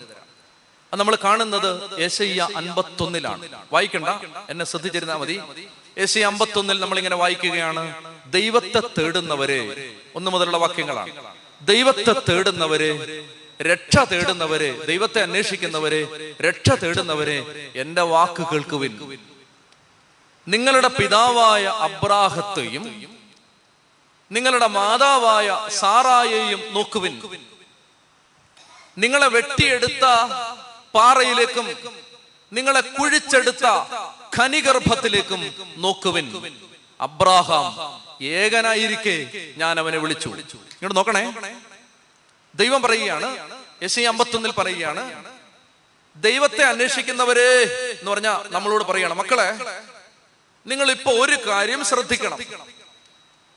നിങ്ങളെ വെട്ടിയെടുത്ത പാറ എന്ന് പറഞ്ഞാൽ നമ്മളൊരു ശില്പമാണെങ്കിൽ ആ ശില്പത്തെ വെട്ടിയെടുത്ത ശില്പി ഉളിയും അദ്ദേഹത്തിന്റെ ഉപകരണങ്ങളും കൊണ്ട് ചെത്തി മിനുസമാക്കി നമ്മളെ വെട്ടിയെടുത്ത ആ പാറ. എവിടുന്നാണോ വെട്ടിയെടുത്തത് ആ പാറയിലേക്കും നിങ്ങളെ കുഴിച്ചെടുത്ത ഖനിഗർഭത്തിലേക്കും ഒരു ഖനിയിൽ നിന്ന് കിട്ടിയ വിലപിടിപ്പുള്ള എന്തോ ഒന്നാണ് നമ്മളെങ്കിൽ നമ്മളെ എവിടുന്നാണോ കുഴിച്ചെടുത്തത് എവിടുന്നാണോ എസ്കവേറ്റ് ചെയ്തെടുത്തത് ആ ഖനിഗർഭത്തിലേക്കും നോക്കാൻ എന്ന് പറഞ്ഞാൽ വിശ്വാസം ജീവിച്ചുകൊണ്ടിരിക്കുന്ന മക്കളെ നിങ്ങളുടെ വിശ്വാസം എവിടെ തുടങ്ങിയെന്ന് നോക്കാൻ ഈ വിശ്വാസത്തിന്റെ ചരിത്രം എവിടാണ് ആരംഭിച്ചതെന്ന് നോക്കാൻ ഈ വിശ്വാസ പരമ്പരയുടെ ഉത്ഭവം എവിടാണെന്ന് നോക്കാൻ ദൈവം പറയുകയാണ്. എന്നിട്ട് പറയുകയാണ് നിങ്ങളുടെ പിതാവായ അബ്രാഹത്തെയും നിങ്ങളെ ഗർഭം ധരിച്ച സാറായെയും നോക്കുവിൻ. അബ്രാഹാം ഏകനായിരിക്കെ ഞാൻ അവനെ വിളിച്ചു. എന്നെ ശ്രദ്ധിക്കണം. ഏകനായിരിക്കെ ഞാൻ അവനെ വിളിച്ചു എന്ന് പറഞ്ഞാൽ ഇന്ന് ഞങ്ങൾ ഇവിടെ ഈ ശുശ്രൂഷ ചെയ്യുമ്പോൾ ഈ ശുശ്രൂഷയ്ക്ക് ഈ വിശ്വാസത്തിന് ഈ വചന ശുശ്രൂഷയ്ക്ക് ഈ സുവിശേഷ വേലയ്ക്ക് മാതൃകയായിട്ട് നോക്കി പഠിക്കാൻ കേരളത്തിൽ ഞങ്ങൾക്ക് മുമ്പേ അനേകരെ ദൈവം ഉയർത്തിയിട്ടുണ്ടായിരുന്നു. അപ്പൊ നമുക്കൊരു സംശയം വന്നാൽ അവിടെ അവരെങ്ങനെ ഇത് ചെയ്തത്? ആ അച്ഛൻ എങ്ങനെയാണ് ഈ കൃപയിലേക്ക് വന്നത്? വേണമെങ്കിൽ നോക്കി പഠിക്കാം. വേണമെങ്കിൽ നമുക്ക് പ്രീസീഡൻസ് ലീഗൽ ഭാഷയിൽ പറഞ്ഞാൽ ഒരു മുൻകാല വിധി ഒരു കേസിന് അനുകൂലമായിട്ട് മുൻപ് ഇങ്ങനൊരു കോടതി ഇങ്ങനൊരു വിധിച്ചിട്ടുണ്ട്. ഒരു പ്രീസീഡൻസ് ഉണ്ട് ഒരു ലീഗൽ പ്രീസീഡൻസ് ഉണ്ട്. നേരത്തെ ഇതിങ്ങനെ ഇങ്ങനെയാണ് ചെയ്തത്. അതുകൊണ്ട് ഇപ്പോഴും ഇങ്ങനെ ചെയ്യണം. ശ്രദ്ധിച്ചിരിക്കുക? നമുക്ക് കണ്ടുപഠിക്കാൻ വിശ്വാസത്തിന്റെ മാതൃകകൾ ഇഷ്ടം പോലെ ഉണ്ടെന്ന് ഇവിടെ പറയുകയാണ് Abraham without any single precedence precedence ഇല്ലാതെ ഏകനായിരിക്കുമ്പോ കണ്ടുപഠിക്കാൻ മാതൃകകൾ ഇല്ലാതിരിക്കുമ്പോ അവനെ ഞാൻ വിളിച്ചെന്ന്. എന്ന് പറഞ്ഞാൽ അബ്രാഹത്തിന് വിശ്വാസം കിട്ടുന്നത് ആരിൽ നിന്നും പകരപ്പെട്ടതല്ല ദൈവത്തിൽ നിന്നും നേരിട്ട് കിട്ടിയതാണ്. കത്തോലിക്ക സഭയുടെ മതബോധന ഗ്രന്ഥം പഠിപ്പിക്കുന്നു. Faith is a supernatural gift വിശ്വാസം എന്ന് പറയുന്നത് പ്രകൃത്യാതീത ദാനമാണ്. അത് നമുക്ക് ഉണ്ടാക്കിയെടുക്കാൻ പറ്റില്ല. അത് കിട്ടണം. ദൈവം തരണം. ചെത്തി പറഞ്ഞേ ഹാലേലുയാ ഒന്നാമത്തെ കാര്യം ഇതാണ്. വിശ്വാസം ദൈവം തരണം. ഒന്നാമത്തേത്. അബ്രാഹത്തിന് ദൈവം വിശ്വാസം നേരിട്ട് കൊടുക്കുകയാണ്. അബ്രാഹാം വയലിൽ ജോലി ചെയ്തുകൊണ്ടിരിക്കുന്ന സമയത്ത് ദൈവം അബ്രാഹത്തെ വിളിക്കുകയാണ് അബ്രഹാം ദൈവത്തിന്റെ സ്വരത്തിന് ഒരു പ്രത്യേകതയുണ്ട്. ആ സ്വരം കേട്ടാൽ ഭൂമിയിലെ മറ്റേത് സ്വരത്തിൽ നിന്നും വ്യത്യസ്തമാണ് ആ സ്വരം എന്നതുകൊണ്ട് ആ സ്വരം നിങ്ങളെ ക്യാപ്റ്റിവേറ്റ് ചെയ്യും കീഴടക്കും. ആ സ്വരം നിങ്ങളെ പിടിക്കും. ആ സ്വരം നമ്മളെ കീഴടക്കി കഴിഞ്ഞാൽ പിന്നെ ഭൂമിക്കോ ഭൂമി സമ്മാനിക്കുന്നത് ഒന്നിനോ നമ്മളെ വലിച്ചെടുക്കാൻ പറ്റില്ല. ആ സ്വരം പിടിക്കും. കർത്താവ് എന്ന് പറയുന്നത് പ്രിയപ്പെട്ടവര് ഒരു ഭ്രാന്തായിട്ട് മാറും ഒരു ലഹരിയായിട്ട് മാറും. ആ സ്വരം പിടിച്ചാൽ. ദൈവത്തിന്റെ സ്വരം അബ്രഹാം ജീവിതത്തിൽ ആദ്യമായിട്ട് കേൾക്കുകയാണ്. അബ്രഹാം! കേട്ടു. അങ്ങനെ കേട്ടപ്പോ അബ്രഹാമിനെ വിളിച്ചപ്പോ അബ്രഹാം ചോദിച്ചു ആരാ നീ? അപ്പൊ ദൈവം പറഞ്ഞു അബ്രഹാം ഞാൻ ജീവിക്കുന്ന ദൈവമാണ് സത്യദൈവമാണ്. അപ്പോൾ അബ്രഹാം പറഞ്ഞു ദൈവമേ വിഗ്രഹ നിർമ്മാണമാണ് അബ്രാഹാമിന്റെയും കുടുംബത്തിന്റെയും കൊലത്തൊഴിൽ. ആ വീട്ടിൽ ഇഷ്ടം പോലെ ചെറുതും വലുതുമായി മീഡിയം സൈസ് ചെറുത് വലുത് ബിഗ് സൈസ് വിഗ്രഹങ്ങൾ ഇഷ്ടം പോലെ ഇരിപ്പുണ്ട്. ഇഷ്ടം പോലെ ദൈവങ്ങളുടെ രൂപമുണ്ട്. അപ്പൊ അബ്രഹാം പറഞ്ഞു ദൈവമേ ഇഷ്ടം പോലെ ദൈവങ്ങൾ എന്റെ വീട്ടിലുണ്ട്. അതിൽ ഏത് ദൈവമാണ് ചോദിച്ചു ഈ വിളിക്കുന്നേ. അപ്പൊ ദൈവം പറഞ്ഞു ആ ദൈവം അല്ലെന്ന് പറഞ്ഞു. അങ്ങനെയുള്ള മരം കൊണ്ടും മണ്ണ് കൊണ്ടും കല്ല് ഉണ്ടാക്കിയ ദൈവമല്ല ഞാൻ സത്യ ദൈവമാണെന്ന് പറഞ്ഞു. പ്രിയപ്പെട്ടവരെ വിശദീകരണത്തിന്റെ ആവശ്യമില്ല. ആ ദൈവം വിളിച്ചാൽ പിന്നെ എസ് എഴുതി നമ്മളെ പഠിപ്പിക്കേണ്ട കാര്യമില്ല. ഒരു വാക്ക് പറഞ്ഞാൽ മതി നീ അടിച്ചു വീഴും. ഉച്ചത്തി പറഞ്ഞേ ഹാലേലുയാ. ആ ദൈവത്തിന് പിന്നീട് നിന്നെ അവന്റെ അവന്റെ അവന്റെ അവന്റെ കുപ്പായത്തിനകത്താക്കാൻ അവന്റെ കീശക്കകത്താക്കാൻ ആ ദൈവത്തിന് പിന്നീട് അഞ്ചു ദിവസത്തെ കൺവെൻഷന്റെ ആവശ്യമൊന്നുമില്ല. ആ ദൈവം ഒരു വാക്ക് പറഞ്ഞാൽ മതി അപ്പം നിന്റെ തലവര മാറും. പ്രിയപ്പെട്ട സഹോദരങ്ങൾ അങ്ങനെ അബ്രഹാമിനെ ദൈവം വിളിച്ചിട്ട് അബ്രഹാത്തോട് ദൈവം ഡയറക്റ്റ് ആയിട്ട് പറയാണ് നിന്നെ നീ നിന്റെ ദേശം പിതൃഭവനം ബന്ധുക്കളെ ഉപേക്ഷിച്ച് ഞാൻ കാണിച്ചു തരുന്ന ദേശത്തേക്ക് പോകണം പിന്നെ ചോദ്യമൊന്നുമില്ല. ഭാര്യയോട് ചോദിക്കണം നീ വരുന്നോ? വരുന്നുണ്ടെങ്കിൽ ഇപ്പൊ ഇറങ്ങണം. ഈ രാവിലെ എങ്ങോട്ടാ? എങ്ങോട്ടാന്ന് അറിയാൻ പാടില്ല. ആര് ആര് പറഞ്ഞിട്ട് ദൈവം പറഞ്ഞിട്ട്. ദൈവത്തെ കണ്ടോ? കണ്ടു. ചുമ്മാ ഇറങ്ങാൻ പറയുവോ. ഇന്നലെ പറഞ്ഞില്ലല്ലോ മെനഞ്ഞാന്ന് പറഞ്ഞില്ലല്ലോ കഴിഞ്ഞ ആഴ്ച പറഞ്ഞില്ലല്ലോ. ഇന്ന് പറയുകയാണ്. അതിന്റെ കാരണം എന്താണ്? ഇന്ന് കണ്ടത് കൊണ്ടാണ് കണ്ടാൽ പലരും ഇറങ്ങും. ഇറങ്ങിയാൽ പലരെയും പിടിച്ചു നിർത്താൻ ആർക്കും പറ്റില്ല. വിമർശനങ്ങൾക്ക് തോപ്പിക്കാൻ പറ്റില്ല. കുറ്റാരോപണങ്ങൾക്ക് തകർക്കാൻ പറ്റില്ല. അടിക്കും ഇടിക്കും തകർച്ചയ്ക്കും നാശത്തിനും നിങ്ങളുടെ ആത്മവീര്യത്തെ കെടുത്താൻ പറ്റില്ല. പരിശുദ്ധാത്മാവാണ് വിളിച്ചതെങ്കിൽ ഭവനത്തിൽ നിന്ന് ഭവനം തോറും കൊളുത്തപ്പെട്ട ആ തീ അണയ്ക്കാൻ ലോകത്തെ ഒരു മനുഷ്യനോ ഒരു ശക്തിക്കോ ഒരു പ്രസ്ഥാനത്തിനോ ഒരു സാമ്രാജ്യത്തിനോ പറ്റില്ലെന്ന് ദൈവമക്കൾ അറിയണം. ചെത്തി പറഞ്ഞേ ഹാലേലുയാ എന്റെ പ്രിയപ്പെട്ട സഹോദരങ്ങളെ അങ്ങനെ അബ്രഹാം വീട് വിട്ടിറങ്ങി. അങ്ങനെ വീട് വിട്ടിറങ്ങിയ ആ അബ്രഹാമിനോടാണ് നമ്മൾ ഈ അധ്യായത്തിൽ എത്തുകയാണ്. അതുവരെയുള്ള കാര്യങ്ങൾ നമ്മൾ വിടുന്നു നമ്മൾ പഠിച്ചതാണ്. ഈ അധ്യായത്തിൽ ഇരുപത്തിരണ്ടാം അധ്യായത്തിൽ എത്തുമ്പോൾ ദൈവം പറയുകയാണ് കൊച്ചനെ കൊല്ലടാന്ന് പറഞ്ഞു. അബ്രഹാം കൊച്ചിനെയും കൂട്ടി മലമുകളിലേക്ക് പോകുന്നു. ഇനി ശ്രദ്ധിക്കണം ഇസഹാക്ക് ഒരു ചെറുപ്പക്കാരനാണ്. ഇസഹാക്ക് കൊച്ചുകുട്ടിയല്ല. കൊച്ചുകുട്ടിയാണെങ്കിൽ അവനെ ഇങ്ങനെ മോനെ ഐസ്ക്രീം വാങ്ങിച്ചു തരാം അല്ലെങ്കിൽ അവിടെ അത് വാങ്ങിച്ചു തരാം ബി പി വാങ്ങിച്ചു തരാം എന്നൊക്കെ പറഞ്ഞിട്ട് അവനെ പറ്റിക്കാം. ഇത് നല്ല ആരോഗ്യമുള്ള ചെറുപ്പക്കാരനാണ്. അവനെ ചുമ്മാ കളിപ്പിക്കാനൊന്നും പറ്റില്ല. പോകുന്ന വഴിക്ക് ആ ചെറുക്കന്റെ ഒരു സംശയം തോന്നി. അവന്റെ മനസ്സിൽ ഒരു ഡൗട്ട് വന്നു. അതായത് ഒരിക്കലും ഇല്ലാത്തൊരു പരിഭ്രമമുണ്ട് അപ്പന്റെ മുഖത്ത്. ഒരിക്കലും ഇല്ലാത്ത പോലെ അപ്പന്റെ വാക്കുകൾ വിറയ്ക്കുന്നുണ്ട്. ഒരിക്കലും ഇല്ലാത്തതുപോലെ അപ്പന്റെ ചങ്കിടിക്കുന്നത് മോൻ അറിയാം കാരണം ഇങ്ങനല്ലല്ലോ അപ്പനെ കണ്ടിട്ടുള്ളത്. അപ്പോ അത് കണ്ടപ്പോ അവന്റെ സംശയം വന്നിട്ട് പറഞ്ഞു അപ്പാ തീയുണ്ട്. വിറകുണ്ട്. ബലിക്കുള്ള കുഞ്ഞാട് ഇവിടെ മനസ്സിലായോ? അത് ചുമ്മാ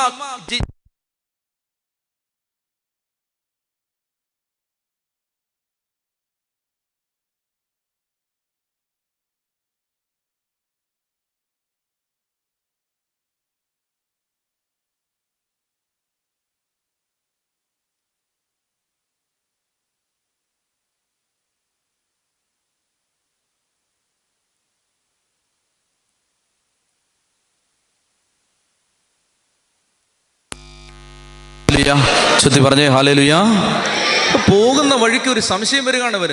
അപ്പാ തീയുണ്ട് വിറകുണ്ട് ബലിക്കുള്ള കുഞ്ഞാണ് ഇവിടെ ചോദിക്കുകയാണ്.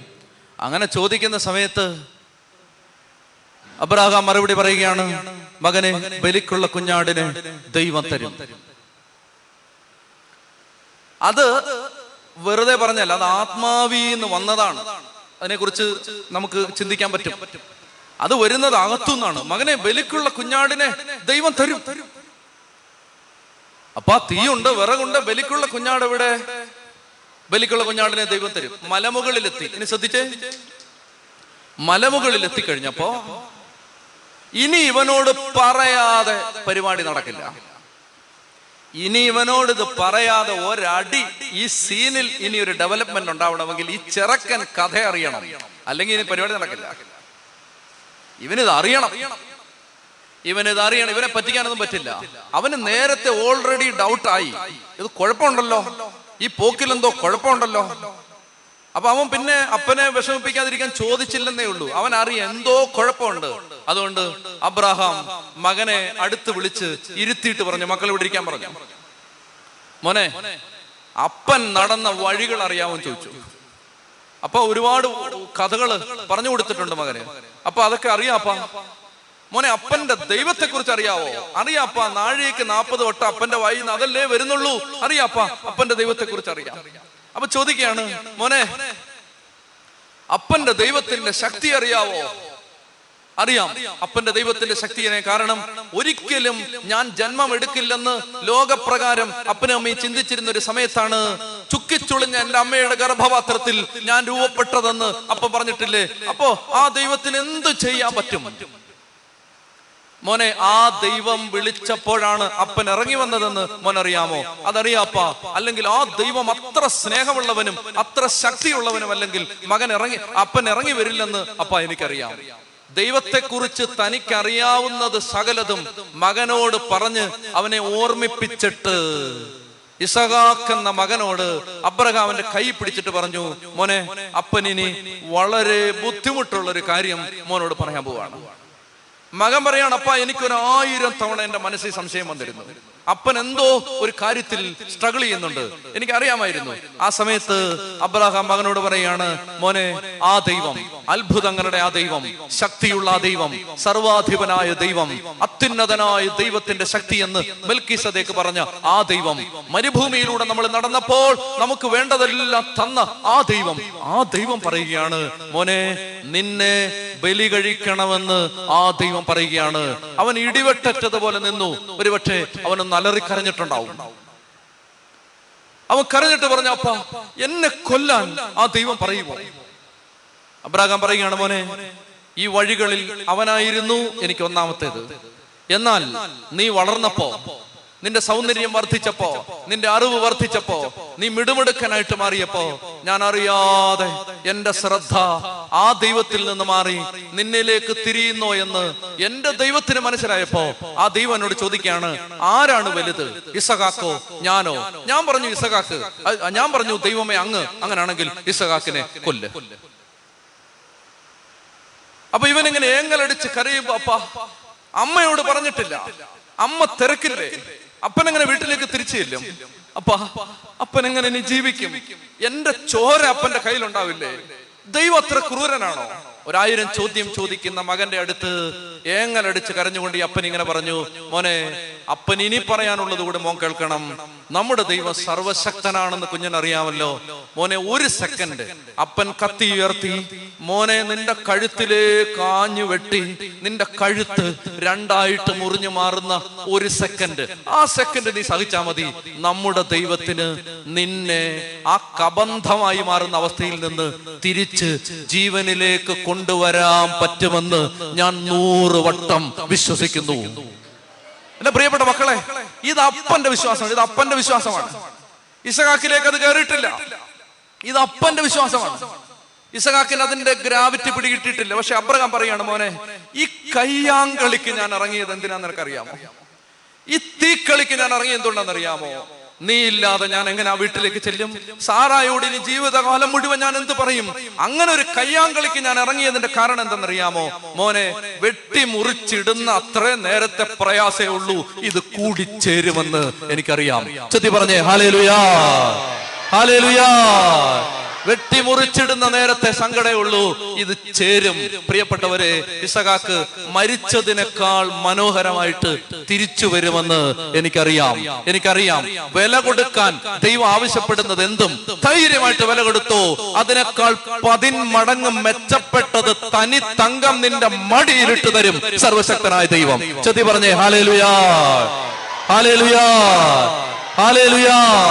എന്റെ പ്രിയപ്പെട്ട സഹോദരങ്ങൾ ഇസഹാക്കിനോട് ഇത് പറഞ്ഞ് മനസ്സിലാക്കിയപ്പോ ഇസഹാക്ക് ചോദിക്കുകയാണ് അപ്പ അപ്പ ദൈവം ശരിക്കും എന്നെ കൂട്ടിച്ചേർക്കുമോ?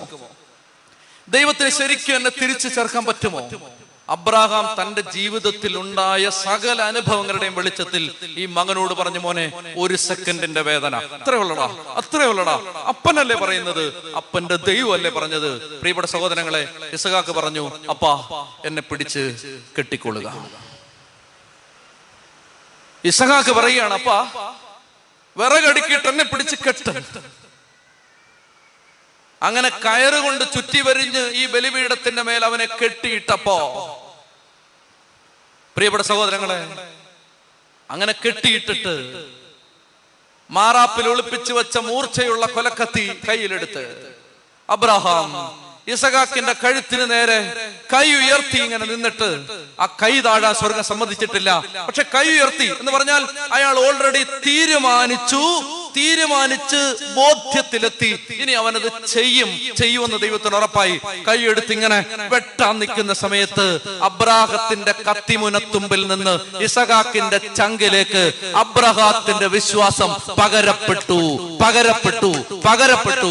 പ്രിയപ്പെട്ട സഹോദരങ്ങളെ വിശ്വാസം രണ്ടാമതായിട്ട് കിട്ടുന്നത് ട്രാൻസ്ഫർ ചെയ്യപ്പെടും. വിശ്വാസമുള്ളവന്റെ കൂടെ നടന്നാൽ നിങ്ങൾക്ക് വിശ്വാസം ഉണ്ടാവും. ചെത്തി പറഞ്ഞേ ഹാലേലുയാ ഹാലേലുയാ ഹാലേലുയാ പ്രിയപ്പെട്ട സഹോദരങ്ങളെ വിശ്വാസം ഉള്ള എൻവയോൺമെന്റിൽ നിന്നാൽ നമുക്ക് വിശ്വാസം കിട്ടും. ഇനി എന്നെ നിങ്ങൾ ശ്രദ്ധിച്ചോണം. മക്കൾക്ക് വിശ്വാസം ഇല്ലെങ്കിൽ ഒറ്റർത്ഥേ ഉള്ളൂ അപ്പനും അമ്മയ്ക്കും വിശ്വാസമില്ല. വിശ്വാസം പകരപ്പെടും. പ്രിയപ്പെട്ട സഹോദരങ്ങളെ മക്കൾക്ക് വിശ്വാസം വളരണമെന്ന് നിങ്ങൾ ആഗ്രഹിക്കുന്നു. മാതാപിതാക്കൾ മുട്ടയിൽ നിന്ന് കൈവിരിച്ച് കരഞ്ഞു ദൈവമേ എന്റെ വിശ്വാസം വർദ്ധിപ്പിക്കണേ. കുഞ്ഞുങ്ങളുടെ മനസ്സിലും ബോധത്തിലും അബോധത്തിലും കിടക്കുന്ന പതിഞ്ഞു കിടക്കുന്ന കാര്യങ്ങളെല്ലാം വന്നത് എവിടെ നിന്നറിയാം? അപ്പന്റെ അമ്മയുടെയും വാക്കുകളിലൂടെ വന്ന ആശയങ്ങളിൽ നിന്നാണ്. ഈ വാക്കുകളിൽ ഒരു ആയിരം തവണ അപ്പനും അമ്മയും സംശയിക്കുന്നത് കേട്ടിട്ടുള്ള ഒരു കുഞ്ഞിന്റെ അകത്ത് വിശ്വാസം ഉണ്ടാവില്ല. വിശ്വാസം ട്രാൻസ്ഫർ ചെയ്യപ്പെടും. ഒന്നാമത്തേത് ഇത് പ്രകൃത്യാതീത ദാനമായിട്ട് ദൈവം തരും. രണ്ടാമത്തേത് ഈ- വിശ്വാസം വിശ്വാസമുള്ള ഒരു കുടുംബത്തിൽ നിന്ന് വിശ്വാസമുള്ള ഒരു സമൂഹത്തിൽ നിന്ന് വിശ്വാസമുള്ള ഒരു കൂട്ടായ്മയിൽ നിന്ന് അവിടെ വരുന്ന എല്ലാവരിലേക്കും വിശ്വാസം പകരപ്പെടും. ചത്തി പറഞ്ഞേ ഹാലേലുയാ ഹാലേലുയാ എഴുന്നേറ്റ് നിന്നേ. ശക്തമായ ഒരു വിശ്വാസത്തിന് വേണ്ടി ഇപ്പൊ പ്രാർത്ഥിക്കണം. നമ്മുടെ കുടുംബങ്ങളിൽ രക്തസാക്ഷിത്വത്തിനടുത്ത വിശ്വാസത്തിന് വേണ്ടി പ്രാർത്ഥിക്കണം. അത്ഭുതം ചെയ്യാനുള്ള വിശ്വാസമല്ല നമുക്ക് വേണ്ടത്. ബലി കൊടുക്കാൻ പറ്റുന്ന വിശ്വാസമാണ് നമുക്ക് വേണ്ടത്. അത്ഭുതങ്ങൾ ചെയ്യുന്ന വിശ്വാസത്തിനപ്പുറത്ത് ബലി കൊടുക്കാൻ പറ്റുന്ന ഒരു വിശ്വാസമാണ് നമുക്ക് വേണ്ടത്. ആ വിശ്വാസം പകരപ്പെടാൻ ഈ നിമിഷം പ്രാർത്ഥിക്കണം. പ്രിയപ്പെട്ട സഹോദരങ്ങളെ ഇത്രയും കാര്യങ്ങൾ പരിശുദ്ധാത്മാവ് നമ്മളോട് പറഞ്ഞെങ്കിൽ അടുത്ത കാര്യവും പരിശുദ്ധാത്മാവ് ചെയ്യും. വിശ്വാസം പകരപ്പെടുമെന്ന് പരിശുദ്ധാത്മാവ് പറഞ്ഞു. വിശ്വാസം പ്രകൃത്യാതീത ദാനമായിട്ട് ലഭിക്കുമെന്ന് പരിശുദ്ധാത്മാവ് പറഞ്ഞു. അങ്ങനെ പറഞ്ഞെങ്കിൽ അത് ആഗ്രഹിക്കുന്ന മക്കളിലേക്ക് ഇത് faith will come faith will come as a supernatural gift and faith will be transferred ഇത് രണ്ട് സംഭവിക്കും. വിശ്വാസം പകരപ്പെടുകയും ചെയ്യും. വിശ്വാസം ചങ്കിനകത്തേക്ക് ദൈവം നിക്ഷേപിക്കുകയും ചെയ്യും. അബ്രഹാം ഇസഹാക്കിനെ ബലി കൊടുത്ത ബലി കൊടുക്കാനായി കൈ ഉയർത്തിയ ആ സമയത്ത് ദൈവത്തിന്റെ മാലാഖ ദൈവത്തിന്റെ സ്വരം പ്രത്യക്ഷപ്പെടുകയാണ്. ദൈവം പറയുകയാണ് മകനെ വെറുതെ വിടുക. പെട്ടെന്ന് പറഞ്ഞു പോവാണ്. ഇത്തിരി സമയമെടുത്ത് പറയേണ്ട ഒരു അടുത്ത കാര്യമാണെങ്കിലും ചിലപ്പോ അത് ആവർത്തിച്ച് വേറെ എവിടെയെങ്കിലും വരാൻ സാധ്യതയുള്ളത് കൊണ്ട് ഇപ്പോൾ പെട്ടെന്ന് പറയുകയാണ്. അതായത് മോറിയ മലയുടെ മുകളിലേക്ക് ഒരു യാത്ര. അതേ മലയുടെ മറ്റൊരു ഭാഗത്താണ് ഈശോ ബലി കഴിക്കപ്പെട്ടത്. ഈശോ കുരിശിൽ മരിച്ചത്. അപ്പൊ ഇത് ഒരു മലയാണ്. ഇസഹാക്കിനെ അബ്രാഹാം ബലി കഴിക്കുന്ന അതേ മലയിലാണ് അതേ മലയുടെ മറ്റൊരു ഭാഗമാണ് കാൽവരി മല. അപ്പോൾ അബ്രാഹാം ഇസഹാക്കിനെ കൊണ്ടുപോകുന്നു. അതൊരു ഒരു യാത്ര. പരിശുദ്ധ അമ്മ ഈശോയെ കൊണ്ടുപോകുന്നു. അത് ചരിത്രത്തിലെ മറ്റൊരു യാത്ര. അബ്രാഹാം ഇസഹാക്കുമായിട്ട് യാത്ര ചെയ്തു മാതാവ് ഈശോയുമായിട്ട് യാത്ര ചെയ്യുന്നു. രണ്ടുപേരുടെ യാത്ര മലമുകളിലേക്കാണ്. രണ്ട് മക്കളും വിറകുകെട്ട് മരത്തിന്റെ ഒരു പ്രോഡക്റ്റ് ചുമന്നുകൊണ്ടാണ് യാത്ര ചെയ്യുന്നത്. മരം വെട്ടിക്കീറി ഉണ്ടാക്കിയ കുരിശ് മരം വെട്ടിക്കീറി ഉണ്ടാക്കിയ വിറ- വിറക്. അവർ ചുമന്നുകൊണ്ട് വന്ന വസ്തുവിന്റെ മേൽ രണ്ട് മക്കളെയും പിടിച്ചു കെട്ടി. വിറക് കെട്ടിന്റെ മേൽ ഇസഹാക്കിനെ കുരിശിന്റെ മേൽ ഈശോയെ. ഈ രണ്ട് മക്കളും ചോദിക്കുന്നുണ്ട്. ഒരാൾ യാത്രാമധ്യത്തിൽ മറ്റൊരാൾ യാത്രാന്ത്യത്തിൽ. യാത്രാമധ്യത്തിൽ ഇസഹാക്ക് ചോദിച്ചു അപ്പാ തീയുണ്ട് വിറകുണ്ട് ബലിക്കുള്ള കുഞ്ഞാട് ഇവിടെ യാത്രയുടെ അന്ത്യത്തിൽ ഈശോ ചോദിച്ചു പിതാവേ അപ്പ നീ പോലും എന്നെ കൈവിട്ടത് എന്താണ് ഇസഹാക്കിനെ പിടിച്ചു കെട്ടി അബ്രാഹാം കത്തി ഉയർത്തി. അങ്ങനെ വെട്ടാൻ നിൽക്കുകയാണ്. ഈ ശരീരഭാഷ നിങ്ങൾ ശ്രദ്ധിച്ചു ഈ ബോഡി ലാംഗ്വേജ് നോക്കിക്കേ വെട്ടാൻ നിൽക്കുകയാണ്. പരിശുദ്ധ അമ്മയ്ക്ക് തിരുവെഴുത്തുകൾ അറിയാം. തിരുവെഴുത്തിൽ പരിശുദ്ധ അമ്മ ഇങ്ങനെ മനസ്സിലാക്കിയിട്ടുണ്ട് ഇതുപോലെ ചരിത്രത്തിൽ കുറെ നൂറ്റാണ്ടുകൾക്ക് മുമ്പ് ഒരപ്പൻ ഇതുപോലൊരു യാത്ര പോയിട്ടുണ്ട്. അമ്മയുടെ മനസ്സിനെ സംഘർഷഭൂമിയാക്കിയ സമ്മിശ്ര വികാരങ്ങൾ അപ്പന്റെ മനസ്സിനെയും വേദനിപ്പിച്ചിരുന്നു. ആ അപ്പന്റെ അബ്രഹാം എന്ന അപ്പന്റെ. അപ്പൊ യാത്രയുടെ വിശദാംശങ്ങളെ കുറിച്ച് പരിശുദ്ധ അമ്മയ്ക്ക് അറിയാം. ആ യാത്രാന്ത്യത്തിൽ സംഭവിച്ചതും അറിയാം. മകന്റെ കഴുത്ത് വെട്ടി മകനെ രണ്ട് കഷണങ്ങളാക്കി മാറ്റാൻ അബ്രഹാം എന്ന അപ്പൻ കത്തി ഉയർത്തിയപ്പോ അങ്ങനെ അങ്ങനെ ഉയർത്തി നിന്നപ്പോ പെട്ടെന്ന് ആകാശത്തിന്റെ ജാലകങ്ങൾ തുറക്കപ്പെട്ടു തേജസിന്റെ കൂടാരങ്ങൾ തുറക്കപ്പെട്ടു. പെട്ടെന്നൊരു സ്വരം കേൾക്കുകയാണ് മകന്റെ മേൽ കത്തിവെക്കരുത് മകനെ വെറുതെ വിട്ടിരിക്കും പരിശുദ്ധ അമ്മ കുരിശിങ്ങനെ വിരിച്ച് കിടത്തി അതിലിങ്ങനെ ഈശോയെ കൈ നീട്ടി വലിച്ച് കൈ നീട്ടി ആണിപ്പാടിലേക്ക് കൈ ഇങ്ങനെ ചേർത്ത് വെച്ചിട്ട് നാലഞ്ച് ഇഞ്ച് നീളമുള്ള കാരിരുമ്പിന്റെ ആണി ഇങ്ങനെ കൈത്തണ്ടയിലേക്ക് ചേർത്ത് വെച്ചിട്ട് പടയാളിതെ ഇങ്ങനെ നിൽക്കുക. സെയിം ബോഡി ലാംഗ്വേജ് ആണ്. അബ്രഹാം നിന്ന് അതേ ശരീരഭാഷ. ഈ പടയാളിയുടെ കൈ താഴുന്നതിന് മുമ്പ് രണ്ടോ മൂന്നോ സെക്കൻഡേ ഉള്ളൂ അതിനുള്ളിൽ താഴും ഒരു സെക്കൻഡേ ഉള്ളൂ പെട്ടെന്ന് ഇത് താഴുകയാണ്. ആ നിമിഷാർദ്ധത്തിന്റെ ഇടവേളയിൽ ഒരമ്മ ചങ്കുപൊട്ടി പ്രാർത്ഥിച്ചു കർത്താവേ അബ്രാഹാം കേട്ട സ്വരം ഇപ്പോൾ കേൾക്കപ്പെടണമേ. മകന്റെ കൈത്തണ്ടയിൽ ആണിയടിക്കരുത്. മകനെ വെറുതെ വിട്ടിരിക്കുന്നു. ദൈവമേ ചരിത്രത്തെ നിയന്ത്രിക്കുന്ന ദൈവമേ അബ്രാഹത്തെ വിളിച്ച ദൈവമേ രക്ഷയുടെ ചരിത്രം ആരംഭിക്കുകയും വഴി നടത്തുകയും പൂർത്തിയാക്കുകയും ചെയ്യുന്ന ദൈവമേ ചരിത്രത്തിന്റെ ഒരു ദശാസന്ധിയിൽ ഈ മലയുടെ മറ്റൊരു ഭാഗത്ത് വെച്ച് നീ പറഞ്ഞില്ലേ? മകനെ വെറുതെ വിട്ടിരിക്കുന്നു എന്ന്? ഇപ്പോ ഇപ്പോ പറയണം. അങ്ങനെ കൈകൂപ്പി കരഞ്ഞുകൊണ്ട് അമ്മ പ്രാർത്ഥിച്ചു മകന്റെ കൈത്തണ്ടയിൽ ആണിയടിക്കരുതെന്ന് അസ്വാഭാവികമായ അസാധാരണമായ അവിശ്വസനീയമായ ഒരു സ്വരം ഇപ്പൊ വരും. നമുക്കറിയാം അങ്ങനെ ഒരു സ്വരവും കാൽവരിയിൽ നിന്ന് കേട്ടില്ല. ആ സ്വരം കേൾക്കാനുള്ള ഭാഗ്യമോ അവകാശമോ ഭാഗധേയമോ ആ പാവ അമ്മയ്ക്കുണ്ടായില്ല. മുഖം പൊത്തി കൈ കൈകൊണ്ട് മുഖം കൈത്തലം കൊണ്ട് മുഖം കരഞ്ഞു ആ അമ്മ. കാരണം ആ പടയാളിയുടെ ചുറ്റിക കൈ താണു. അത് മകന്റെ കൈത്തണ്ടയിൽ ആണിയടിച്ച് കയറ്റി. ചരിത്രത്തിന്റെ രണ്ടറ്റത്ത് രണ്ട് ഒരു മലയുടെ രണ്ട് ഭാഗത്ത് രണ്ട് മക്കൾ നിൽക്കുകയാണ്. ഒരു ഒരിടത്ത് ഇസകാക്ക് ഒരിടത്ത് ഈശോ. ആ രണ്ട് മക്കൾ ഇങ്ങനെ നിൽക്കുന്ന സമയത്ത് ഒരു മകനോട് ദൈവം പറയാണ് പോടാ പോ പോയി ജീവിക്കും.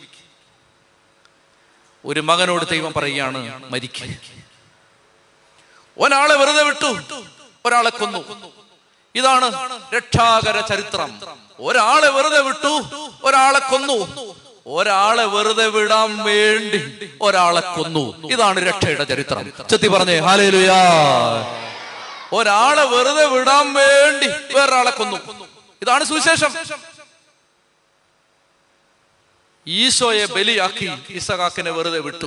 കുമ്പസാരക്കുട്ടി ചെന്നിട്ട് എന്ത് കൊടിയ പാവവും ഏറ്റു പറഞ്ഞിട്ട് നമ്മൾ കർത്താവ് പാവം ചെയ്തു എന്ന് പറയുമ്പോ ഒരു ആശീർവാദം തന്നിട്ട് സമാധാനത്തോടെ മൂന്ന് സ്വർഗസ്ഥനായ പിതാവേ പൊക്കോ. പോ. കാരണം എന്തെന്നറിയാമോ? ഈ പാപത്തിന് ശിക്ഷയില്ലാഞ്ഞിട്ടോ പാപത്തിന് വേദന ഇല്ലാഞ്ഞിട്ടോ പാപത്തിന് ശമ്പളം ഇല്ലാഞ്ഞിട്ടോ അല്ല. എടാ നീ വെറുതെ പൊക്കോ. വേറൊരുത്തനെ കൊന്നിട്ടുണ്ട്. ഇരുപത്തിരണ്ടാം അധ്യായത്തിൽ ഈശോയുടെ നിഴൽ വീണ് കിടപ്പുണ്ട്.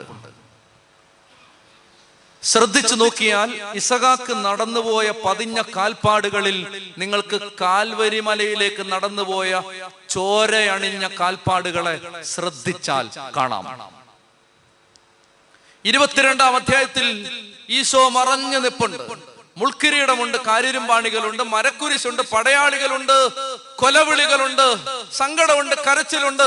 പ്രിയപ്പെട്ടവരെ ഇരുപത്തിരണ്ടാം അധ്യായം രക്ഷയുടെ നിഴൽ പതിഞ്ഞു കിടക്കുന്ന അധ്യായമാണ്. ചെത്തി പറഞ്ഞേ ഹാലേലുയാ പ്രിയപ്പെട്ട മക്കളെ അതുകൊണ്ട് ഇസഹാക്കിനെ വെറുതെ വിട്ടു. ഇസഹാക്കിനോട് ഫ്രീ ആയിട്ട് പൊക്കൊള്ളാൻ പറയുകയാണ്. ഇവിടെ ഇത്തിരി ഇത്തിരി ബുദ്ധിമുട്ടാണെങ്കിലും പെട്ടെന്ന് പെട്ടെന്ന് വചനം എടുക്കണം.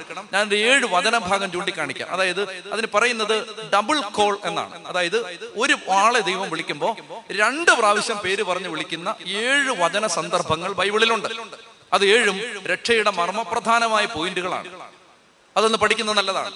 ഇവിടെ മകന്റെ മേൽ ഇങ്ങനെ വെട്ടാൻ തുടങ്ങി അബ്രഹാം നിൽക്കുമ്പോ അബ്രഹാം എന്നൊറ്റ വിളിയല്ല അബ്രഹാം അബ്രഹാം രണ്ട് തവണ. അങ്ങനെ ഒത്തിരി ഒന്നും വിളിച്ചിട്ടില്ല ദൈവം. ബാക്കി എല്ലായിടത്തും ഓരോ തവണയും വിളിക്കുന്നു. ഓരോ തവണ. പക്ഷെ രണ്ട് തവണ വിളിച്ചിട്ടുണ്ട് ചില സന്ദർഭങ്ങളിൽ. രണ്ട് തവണ അത് ഇന്റൻസ് ആയ സിറ്റുവേഷൻസിലാണ് അവിടെ ആ തീവ്രത കൂടിയ രംഗങ്ങളാണ്. പെട്ടെന്ന് നമുക്ക് ഒന്ന് പെട്ടെന്ന് പെട്ടെന്ന് നിങ്ങൾ എടുക്കണം. ഈ ഡബിൾ സ്റ്റേറ്റ്മെന്റുകൾ ബൈബിളിലുണ്ട്. ഒന്നാമത്തേത് ഇതാണ്. അതായത് ഇരുപത്തിരണ്ടാം അധ്യായത്തിൽ ദൈവം വിളിക്കുകയാണ്.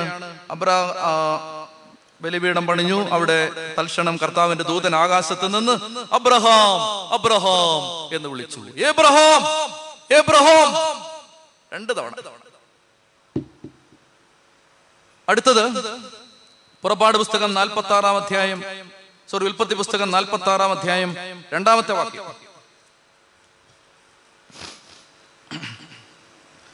ഉൽപ്പത്തി നാൽപ്പത്തി ആറ് രണ്ട് രാത്രിയിൽ ദർശനങ്ങളിലൂടെ ദൈവം ഇസ്രായേലിനോട് യാക്കോബിനോട് സംസാരിച്ചു. യാക്കോബേ യാക്കോബേ അവിടുന്ന് വിളിച്ചു. ഇതാണ് രണ്ടാമത്തേത്.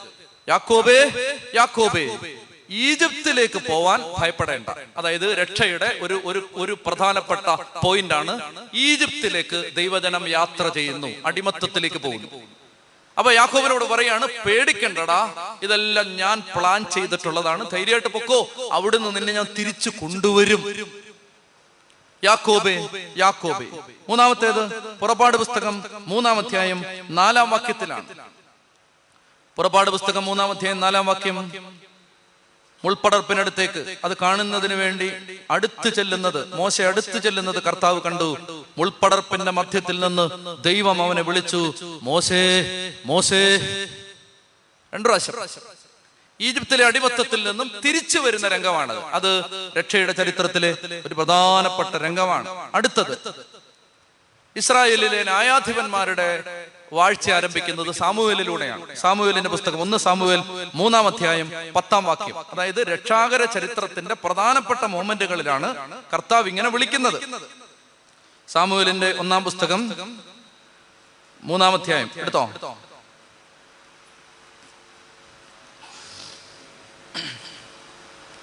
മൂന്നാമധ്യായം പത്താം വാക്യം. അപ്പോൾ കർത്താവ് വന്ന് നിന്ന് മുമ്പിലത്തെ പോലെ സാമുവേൽ സാമുവേൽ എന്ന് വിളിച്ചു. ന്യായാധിപന്മാരുടെ ചരിത്രം ആരംഭിക്കുകയാണ് അവിടെ. സാമൂഹൽ സാമൂഹൽ ഇനി നമ്മൾ കാണുന്ന പഴയ നിയമത്തിൽ ഇനി അങ്ങനെ ഒരു വിളിയില്ല. പുതിയ നിയമത്തിലേക്ക് വരുമ്പോ ലൂക്കാസ് വിശേഷം പത്താം അധ്യായം നാൽപ്പത്തി ഒന്നാം തിരുവചനം.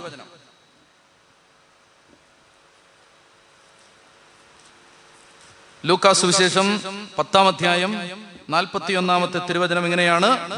കർത്താവ് അവളോട് പറഞ്ഞു മർത്ത മർത്ത നീ പലതിനെ കുറിച്ചും ഉത്കണ്ഠാകുലയായിരിക്കുന്നു. ഒന്ന് മാത്രമേ ആവശ്യമുള്ളൂ. മറിയം നല്ല ഭാഗം തെരഞ്ഞെടുത്തിരിക്കുന്നു.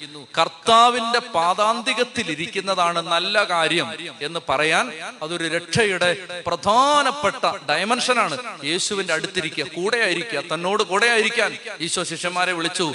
ഞാൻ ദൈവത്തിന്റെ കൂടാരം മനുഷ്യരോട് കൂടെ പരിശുദ്ധ കുർബാന എന്ന് പറഞ്ഞാൽ ദൈവം നമ്മുടെ കൂടെ. അതൊരു വലിയ രഹസ്യമാണ്. ഈ കൂടെ ആയിരിക്കുന്ന ദൈവം ആ ആശയം ദൈവം പറയുമ്പോൾ അത് പറയുന്നത് ഒരു പെങ്കൊച്ചനോടാണ് ആദ്യമായിട്ട് പറയുന്നത്. അത് പറയുമ്പോൾ ദൈവം പറയുകയാണ് മർത്താ മർത്താ ഇങ്ങനെ ഓടി നടക്കുന്നതിനകത്തല്ല കാര്യം നീ എന്റെ അടുത്തിരിക്കും.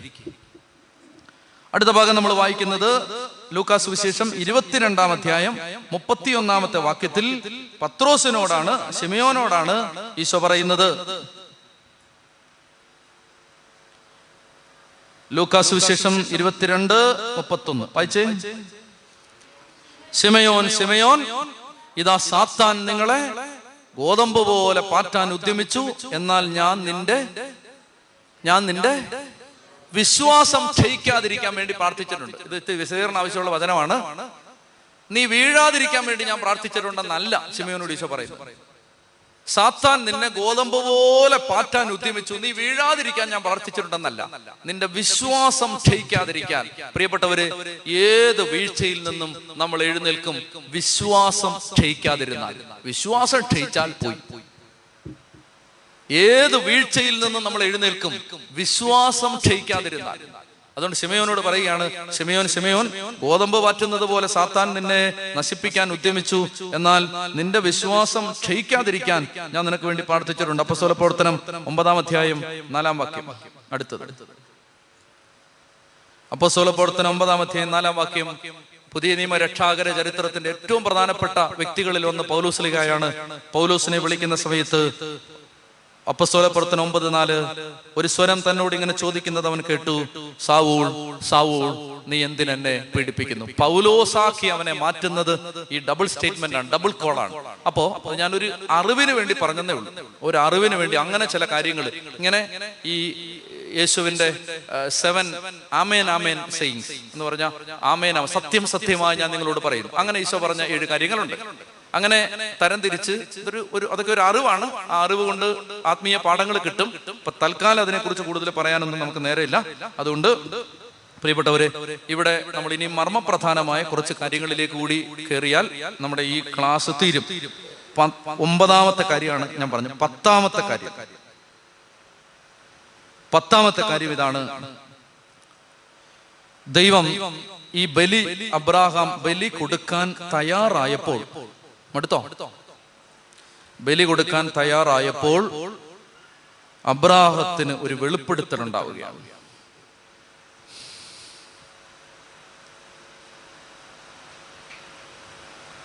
അബ്രാഹാം അബ്രഹാം എന്ന് ദൈവം വിളിച്ചു. ഇതാ ഞാൻ അവൻ വിളി കേട്ടു. കുട്ടിയുടെ മേൽ കൈവെക്കരുത്. അവനെ ഒന്നും ചെയ്യരുത്. നീ ദൈവത്തെ ഭയപ്പെടുന്നുവെന്ന് എനിക്കിപ്പോൾ ഉറപ്പായി. കാരണം നിന്റെ ഏകപുത്രനെ എനിക്ക് തരാൻ നീ മടി കാണിച്ചില്ല. ദൈവത്തെ ഭയപ്പെടുന്നെന്ന് എനിക്ക് മനസ്സിലായി. അതായത് ഒരാൾക്ക് ദൈവഭയം ഉണ്ടോ എന്ന് എങ്ങനെ അറിയാം? ദൈവഭയം. ഞാൻ നീ ദൈവത്തെ ഭയപ്പെടുന്നു എന്ന് എനിക്ക് മനസ്സിലായി. ഒരാൾക്ക് ദൈവഭയം ഉണ്ടോ എന്ന് എങ്ങനെ അറിയാം? അയാൾ ദൈവത്തെ അനുസരിക്കുമോ എന്ന് നോക്കിയാൽ മതി. ദൈവം പറഞ്ഞ കാര്യങ്ങൾ ലംഘിച്ചിട്ട് ലംഘിച്ചിങ്ങനെ ഒരു മനക്കടിയില്ലാതെ ജീവിച്ചിട്ട് ദൈവഭയം ഉണ്ടെന്ന് പറയരുത്. അയാൾക്ക് ദൈവഭയം ഇല്ല. നമ്മൾ യഥാർത്ഥത്തിൽ ദൈവത്തെ സ്നേഹിക്കുന്നുണ്ടോ എന്ന് നമ്മുടെ നിലപാടുകളിലൂടെയാണ് അറിയാൻ പോകുന്നത്. വാക്കുകളിലൂടെയല്ല. വിശദീകരിക്കേണ്ട ആവശ്യമില്ല. നമുക്ക് ദൈവഭയം ഉണ്ടെന്ന് ഞാൻ ഭക്തനാണ് പ്രാർത്ഥിക്കുന്ന ആളാണ് ഞാൻ വലിയ സുവിശേഷകനാണ് ഞാൻ ഇന്ന ആളാണ്. അത് കാര്യമില്ല അതിനകത്ത്. മറിച്ച് ദൈവഭയം ഉണ്ടോ എന്ന് ദൈവം പരിശോധിക്കുന്നത് നമ്മൾ ദൈവത്തെ അനുസരിക്കുമോ എന്നതിലാണ്. പ്രിയപ്പെട്ടവരെ ഇവിടെ രണ്ട് കാര്യങ്ങൾ ശ്രദ്ധിക്കണം. എളുപ്പത്തിലുള്ള അനുസരണമുണ്ട് ബുദ്ധിമുട്ടുള്ള അനുസരണമുണ്ട്. Easy obedience and difficult obedience അതായത് ഇപ്പൊ എനിക്ക് എനിക്ക് മട്ടൺ കഴിച്ചാൽ ചൊറിയോന്ന് വെച്ചോ ചൊറിച്ചിൽ വരും അലർജി വരുമെന്ന് വെച്ചോ. അപ്പൊ ഞാൻ എന്നോട് ദൈവം പറയുകയാണ് നീ മട്ടൺ കഴിക്കണ്ട. സാരമില്ല കർത്താവ് ഞാൻ മട്ടൺ കഴിക്കുന്നില്ല. ഞാൻ മട്ടൺ കഴിക്കുന്നില്ല കാരണം എന്താ? കഴിച്ചാൽ എനിക്ക് ചൊറിയും. എനിക്ക് മീൻ ഇഷ്ടമല്ല. അപ്പൊ ദൈവം പറയുകയാണ് നീ നീ നീ വെജിറ്റേറിയൻ ആയിക്കോ. സന്തോഷം കർത്താവേ. അതിന് പേരാണ് ഈസി ഒബീഡിയൻസ് എന്ന് പറഞ്ഞാൽ നമുക്ക് എളുപ്പമുള്ള കാര്യങ്ങൾ അനുസരിക്കുന്നതിനകത്ത് നല്ല ഉദാഹരണം പറഞ്ഞാൽ നേരത്തെ വരണം വെള്ളം ഇട്ടുകൊണ്ട് വരണം. അപ്പൊ എന്നോട് പറയാണ് നീ ലോഹ ഇട്ട് പ്രസംഗിക്കണം. ഞാൻ അനുസരിക്കാൻ കർത്താവേ. വല്ല ബുദ്ധിമുട്ടുണ്ടോ അതിനകത്ത്? കാരണം ലോഹ അല്ലെങ്കിൽ ഇടേണ്ടതാണ്. അത് അതിന് ബുദ്ധിമുട്ടില്ല. ഈസി ഒബീഡിയൻസ് എന്നാൽ ബുദ്ധിമുട്ടുള്ള അനുസരണമുണ്ട്. ബുദ്ധിമുട്ടുള്ള അനുസരണം. പാതിരപ്പയെ കുറിച്ച് ഞാൻ കഴിഞ്ഞ ആഴ്ച പറഞ്ഞിരുന്നു. ബുദ്ധിമുട്ടുള്ള അനുസരണമുണ്ട്. അതനുസരിക്കുന്ന വ്യക്തിയാണ് ദൈവഭയമുള്ള വ്യക്തി. പ്രിയപ്പെട്ട സഹോദരങ്ങളെ ദൈവഭയമുള്ള വ്യക്തിയായിരുന്നു ഏലിയ. അതുകൊണ്ടാണ് ഏലിയ വിളിച്ചപ്പോ പെട്ടെന്ന് താമസമൊന്നുമില്ല. എസ് എ പറയേണ്ട എസ് എ എഴുതേണ്ട കാര്യമൊന്നും വന്നില്ല. വിശദമായ കൺവെൻഷന്റെ ആവശ്യമൊന്നും വന്നില്ല. രണ്ടേ രണ്ട് സ്റ്റേറ്റ്മെന്റ് തീ ഇറങ്ങി. അനുസരണമുള്ള ആളാണ് ദൈവത്തെ അനുസരിക്കുന്നതാണ്. അപ്പോൾ അപ്പോ ദൈവഭയം എന്ന് പറയുന്നത് യഥാർത്ഥത്തിൽ നമ്മൾ പറയുന്ന വാക്കുകളല്ല അനുസരിക്കുന്നതാണ്. അത് പ്രത്യേകിച്ച് രഹസ്യത്തിലുള്ള അനുസരണം. അതായത് ആരും അറിയാൻ പോകുന്നില്ല ഇത്. നമ്മൾ അനുസരിച്ചോ അനുസരിച്ചില്ലയോ? ഇതൊന്നും ആരും അറിയാൻ പോകുന്നില്ല. ഇപ്പൊ ഞാൻ പ്രാർത്ഥിച്ചോ പ്രാർത്ഥിച്ചില്ലയോ? ആരറിയാനോ? എന്റെ കഥ കടച്ചു കഴിഞ്ഞാൽ അതിനകത്ത് എന്താ നടക്കുന്നതെന്ന് ആരറിയും? ഞാൻ രണ്ട് ഡോർ അടച്ചു കഴിഞ്ഞാൽ താമസിക്കുന്ന മുറിയുടെ രണ്ട് ഡോർ അടച്ചു കഴിഞ്ഞാൽ അതിനകത്ത് എന്താ നടക്കുന്നതെന്ന് ആർക്കറിയാം? ഞാൻ പ്രാർത്ഥിച്ചോ ജപമാല ചൊല്ലിയോ ബൈബിൾ വായിച്ചോ എന്റെ ആത്മീയ കാര്യങ്ങൾ ഞാൻ നിർവഹിച്ചോ അല്ല ദൈവത്തിന് മുമ്പിൽ ഞാൻ സമയം കൊടുത്തോ? ഇത് ആരറിയാൻ പ്രിയപ്പെട്ട സഹോദരങ്ങളെ നിങ്ങൾ ശ്രദ്ധിച്ച് നിങ്ങൾക്ക് കൃപയിൽ വളരണോ? ഞാനൊരു മർമ്മം പറഞ്ഞുതരാം. കൃപയിൽ വളരണോ? കർത്താവ് പറഞ്ഞു വിതക്കാരം വിതയ്ക്കാൻ പുറപ്പെട്ടു കുറെ വഴിയരികിൽ വീണു. പക്ഷികൾ വന്നത് കൊത്തിക്കൊണ്ടുപോയി. കുറച്ച് പാറപ്പുറത്ത് വീണു. വേരധികമില്ലാത്തതിനാൽ അത് ഉണങ്ങിപ്പോയി. എന്തില്ലാത്തതിനാൽ വേരില്ലാത്തത് കൊണ്ട് ഉണങ്ങിപ്പോയി. ശ്രദ്ധിക്കുക. വേര് ഇല്ലാത്തത് കൊണ്ട് എന്തുണങ്ങിപ്പോയി? മരം ഉണങ്ങിപ്പോയി. വേരില്ലാത്തത് കൊണ്ട് എന്തുണങ്ങി? മര ഉണങ്ങി. വേരില്ലാത്തത് കൊണ്ട് മര ഉണങ്ങി. ഒരു മരത്തിന്റെ വേര് ആരും കാണുന്നില്ല. കാണാൻ പറ്റാത്ത ഭാഗത്തിന്റെ പേരാണ് വേര്. കാണുന്ന ഭാഗമാണ് ഇതിന്റെ മരത്തിന്റെ തടി ഇതിന്റെ ശിഖരങ്ങൾ അതിന്റെ ഇലകൾ അതിന്റെ പൂക്കൾ അതിന്റെ കായ്കളൊക്കെ എല്ലാവർക്കും കാണാൻ പറ്റുന്ന ഭാഗമാണ്. ഒരു മരത്തിന്റെ വേര് കാണാൻ പാടില്ലാത്ത ഭാഗമാണ്. വേരില്ലാത്തത് കൊണ്ട് മരം ഉണങ്ങി എന്ന് പറഞ്ഞാൽ കാണാൻ പാടില്ലാത്ത ഭാഗത്ത് ഒരു ജീർണത ഉണ്ടായപ്പോ കാണാം കാണാവുന്ന ഭാഗം ഉണങ്ങിപ്പോയി. വേരാണ് ശ്രദ്ധിക്കുക വേരാണ് രഹസ്യ ജീവിതം. നിന്റെ തടിയും ശിഖരവും ഫലവുമാണ് നിന്റെ പരസ്യ ജീവിതം. സ്റ്റേജിൽ നിൽക്കുന്ന ഡാനിയലച്ഛനെ നിങ്ങൾക്ക് കാണാം. ഞാൻ ഉണങ്ങാതിരിക്കണമെങ്കിൽ എന്റെ വേര് ജീർണിക്കരുത്. എന്റെ രഹസ്യ ജീവിതത്തിൽ ഞാൻ ചില കാര്യങ്ങൾ ശ്രദ്ധിക്കാനുണ്ട്.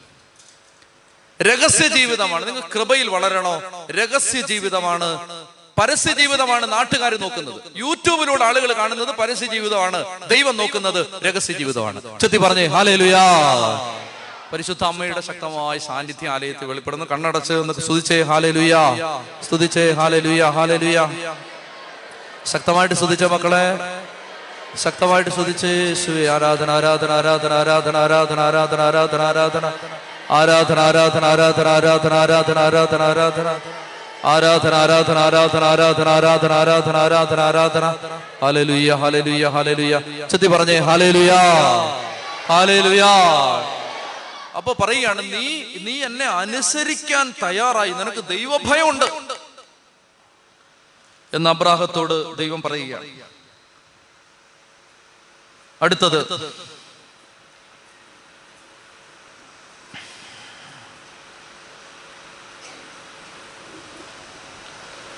അങ്ങനെ അനുസരിച്ച് അബ്രാഹാം ഒരു മല കയറി. അനുസരിച്ച് അബ്രാഹാം മല കയറി. അനുസരണത്തിന്റെ മല. ശ്രദ്ധിക്കണേ ഇത്തിരി പാടുള്ള കാര്യമാണ്. അനുസരണത്തിന്റെ മല.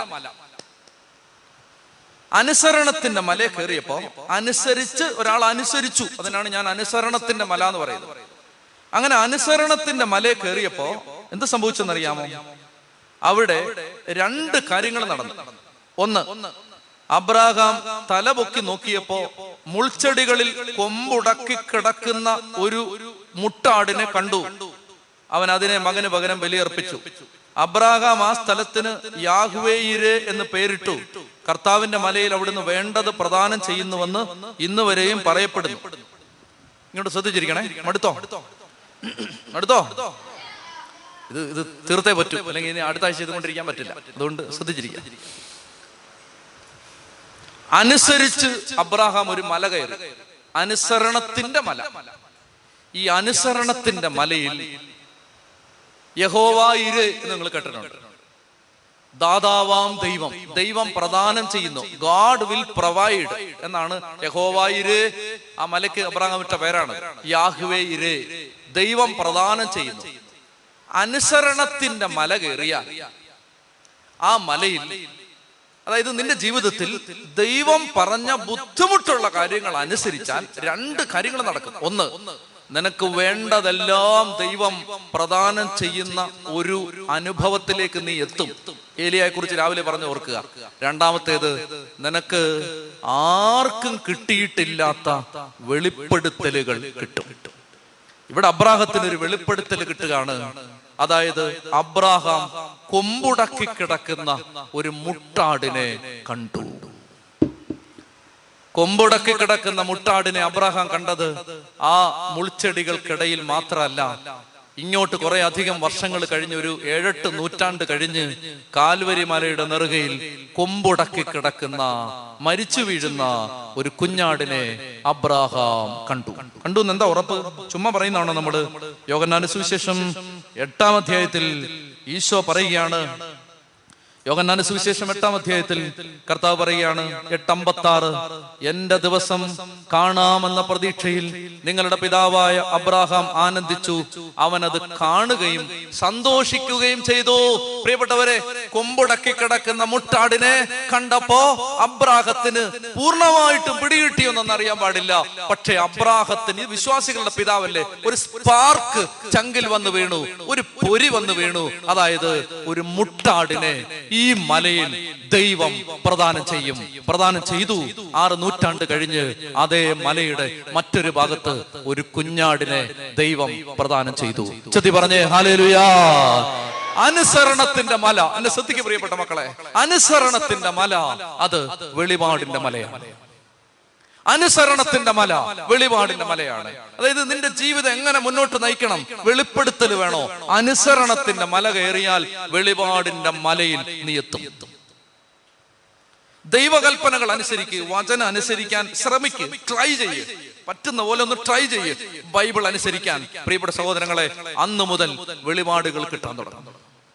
ചെത്തി പറഞ്ഞേ ഹാലേലുയാ ഹാലേലുയാ അനുസരണത്തിന്റെ മല കയറിയാൽ യഹോവായിരെ ദൈവം നിനക്ക് വേണ്ടത് പ്രദാനം ചെയ്യും. അതാണ് ഏലിയ. ദൈവത്തെ അനുസരിച്ചപ്പോ അവന് കെറിയത്ത് തോട്ടിലെ വെള്ളം കാക്കകൾ കൊണ്ടുവരുന്ന അപ്പം കാക്കകൾ കൊണ്ടുവരുന്ന മാംസം സെറഫാത്തിലെ വിധവ ചുട്ടെടുക്കുന്ന അപ്പം. ഏലിയായുടെ ജീവിതം പിന്നീട് നാൽപ്പത് രാവും പകലും സഞ്ചരിക്കുമ്പോ ദൈവദൂതൻ കൊണ്ട് കൊടുക്കുന്ന അപ്പം. സ്വാഭാവികമോ അസ്വാഭാവികമോ ആയ വഴികളിലൂടെ ദൈവം നിനക്ക് വേണ്ടതെല്ലാം പ്രദാനം ചെയ്യും. വിശ്വസിക്കുന്നു പറ ആമേൻ. ആമേൻ. സ്വാഭാവികമോ അസ്വാഭാവികമോ ആയ വഴികളിലൂടെ ദൈവത്തെ അനുസരിക്കുന്നവർക്ക് വേണ്ടതെല്ലാം ദൈവം പ്രദാനം ചെയ്യും. പറ ആമേൻ. സത്യ പറ ആമേൻ. ഇവിടെ സഹോദരങ്ങളെ അതുകൊണ്ട് എന്തു വേണം? എന്തു വേണം? ദൈവം തരും. എന്താ വേണ്ട? എന്താ വേണ്ട? ദൈവം തരും. പക്ഷെ അതിന്റെ കണ്ടീഷൻ ഇതാണ് അനുസരിക്കണം. നീ നിന്റെ കുടുംബത്തിൽ ദൈവത്തെ ആരാധിക്കണം. വീട്ടിൽ കുടുംബ പ്രാർത്ഥന. ഒന്ന് അനുസരിക്കും.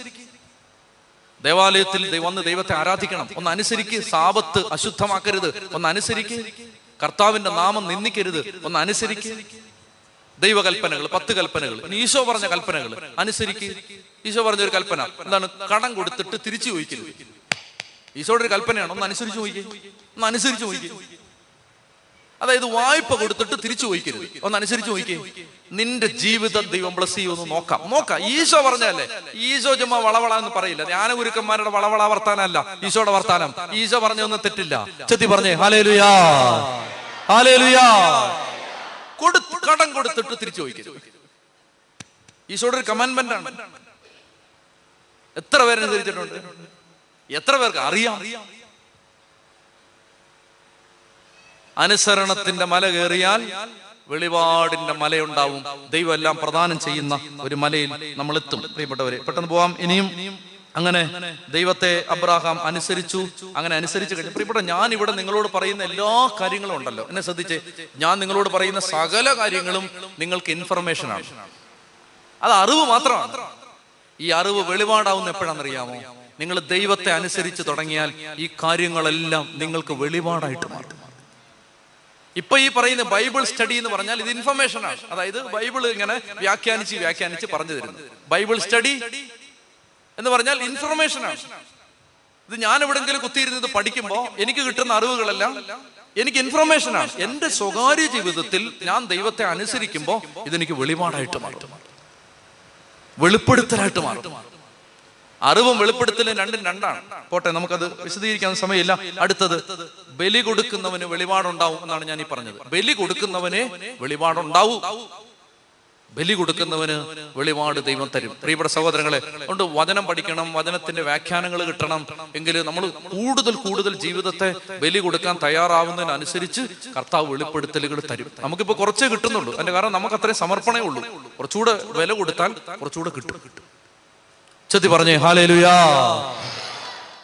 പന്ത്രണ്ടാമത്തെ കാര്യം ഞാൻ പറഞ്ഞു യഹോവായിരെ ദൈവം പ്രദാനം ചെയ്യും. അതിനെ വിശദീകരിക്കുന്നില്ല. ദൈവം പ്രദാനം ചെയ്യും. പതിമൂന്നാമത്തെ കാര്യം മടുത്തോ? മടുത്ത് ഒന്ന് എഴുന്നേറ്റ് ഒന്ന് പ്രാർത്ഥിച്ചിട്ട് ഇതിനകത്തെ വളരെ പ്രധാനപ്പെട്ട ഇനി മൂന്ന് കാര്യങ്ങളാണ് ഇനി പറയാനുള്ളത്. വളരെ പ്രധാനപ്പെട്ട മൂന്ന് കാര്യങ്ങളാണ്. മടുത്തോ നിങ്ങൾ മടുക്കരുത് പ്രിയപ്പെട്ട മക്കളെ. വലിയ കെട്ടഴിയുന്ന സമയമാണ് അതായത് ദൈവം കൃപ അഭിഷേകം തമ്പോ തരുമ്പോ അഭിഷേകം ദൈവം തരുമ്പോ. ഉദാഹരണത്തിന് പരിശുദ്ധ കുർബാന അർപ്പിക്കുമ്പോൾ നിങ്ങൾക്ക് നിങ്ങൾ നല്ല അഭിഷേകത്തിലാണെങ്കിൽ നിങ്ങൾക്ക് ആ കുർബാനയിൽ അഭിഷേകത്തോടെ സംബന്ധിക്കും നിങ്ങളൊരു കാര്യം കണക്ക് കൂട്ടിക്കണം. ആ സമയത്ത് കെട്ടഴിയും അഭിഷേകത്തിലെ നുഖങ്ങൾ തകർക്കപ്പെടും. മനസ്സിലാവുന്നുണ്ടോ? അനോയിന്റിങ് നിൽക്കുമ്പോഴേ നുഖങ്ങൾ തകർക്കപ്പെടും. അല്ല നമ്മൾ എന്തോരം കീബോർഡിന്റെ ഒളിയും കൂട്ടിയാലും നുഖങ്ങളൊന്നും തകർക്കപ്പെടില്ല. നമ്മൾ എന്തോരം കിടന്ന് മക്കളെ നിങ്ങൾ അലറിക്കരയാൻ പറഞ്ഞാലും നുഖങ്ങളൊന്നും തകർക്കപ്പെടില്ല. അനോയിന്റിങ് നിൽക്കുമ്പോ നുഖങ്ങൾ തകർക്കപ്പെടും. ഇന്ന് അനോയിന്റിങ് ഉണ്ട് കേട്ടോ. ഇന്ന് അഭിഷേകം ഉണ്ട് ഇന്ന് അഭിഷേകം ഉള്ളത് കൊണ്ട് ഇന്ന് നുഖങ്ങൾ ഒത്തിരി തകർക്കപ്പെടും. അഭിഷേകത്തിലാണ് ഇത് തകർക്കപ്പെടുന്നത്. അതുകൊണ്ട് നന്നായിട്ട് പ്രാർത്ഥിച്ചോണം. ഇപ്പൊ നമ്മൾ പ്രാർത്ഥിച്ച് അഭിഷേകം ഉണ്ടാക്കുമല്ല അഭിഷേകം ഉള്ളെടുത്ത് പ്രാർത്ഥിക്കുകയാണ്. അതാ വ്യത്യാസം. മനസ്സിലായോ? പ്രാർത്ഥിച്ച് അഭിഷേകം ഉണ്ടാക്കി എടുക്കാൻ പോവല്ല. മറിച്ച് അനോയിന്റിങ് ഉണ്ട് ഇപ്പം. മനസ്സിലായി രാവിലെ മുതൽ നല്ല കൃപയുണ്ട്. ഇന്ന് കൃപ ഇങ്ങനെ നിറഞ്ഞു നിൽപ്പുണ്ട് അപ്പൊ അതുകൊണ്ട് ആ കൃപയിൽ നിന്നാൽ കെട്ടഴിയും. നമ്മൾ ശ്രദ്ധിക്കേണ്ടത് ഇതാണ്. യഹൂദന്മാർക്ക് ഇന്ന് ദേവാലയമില്ല.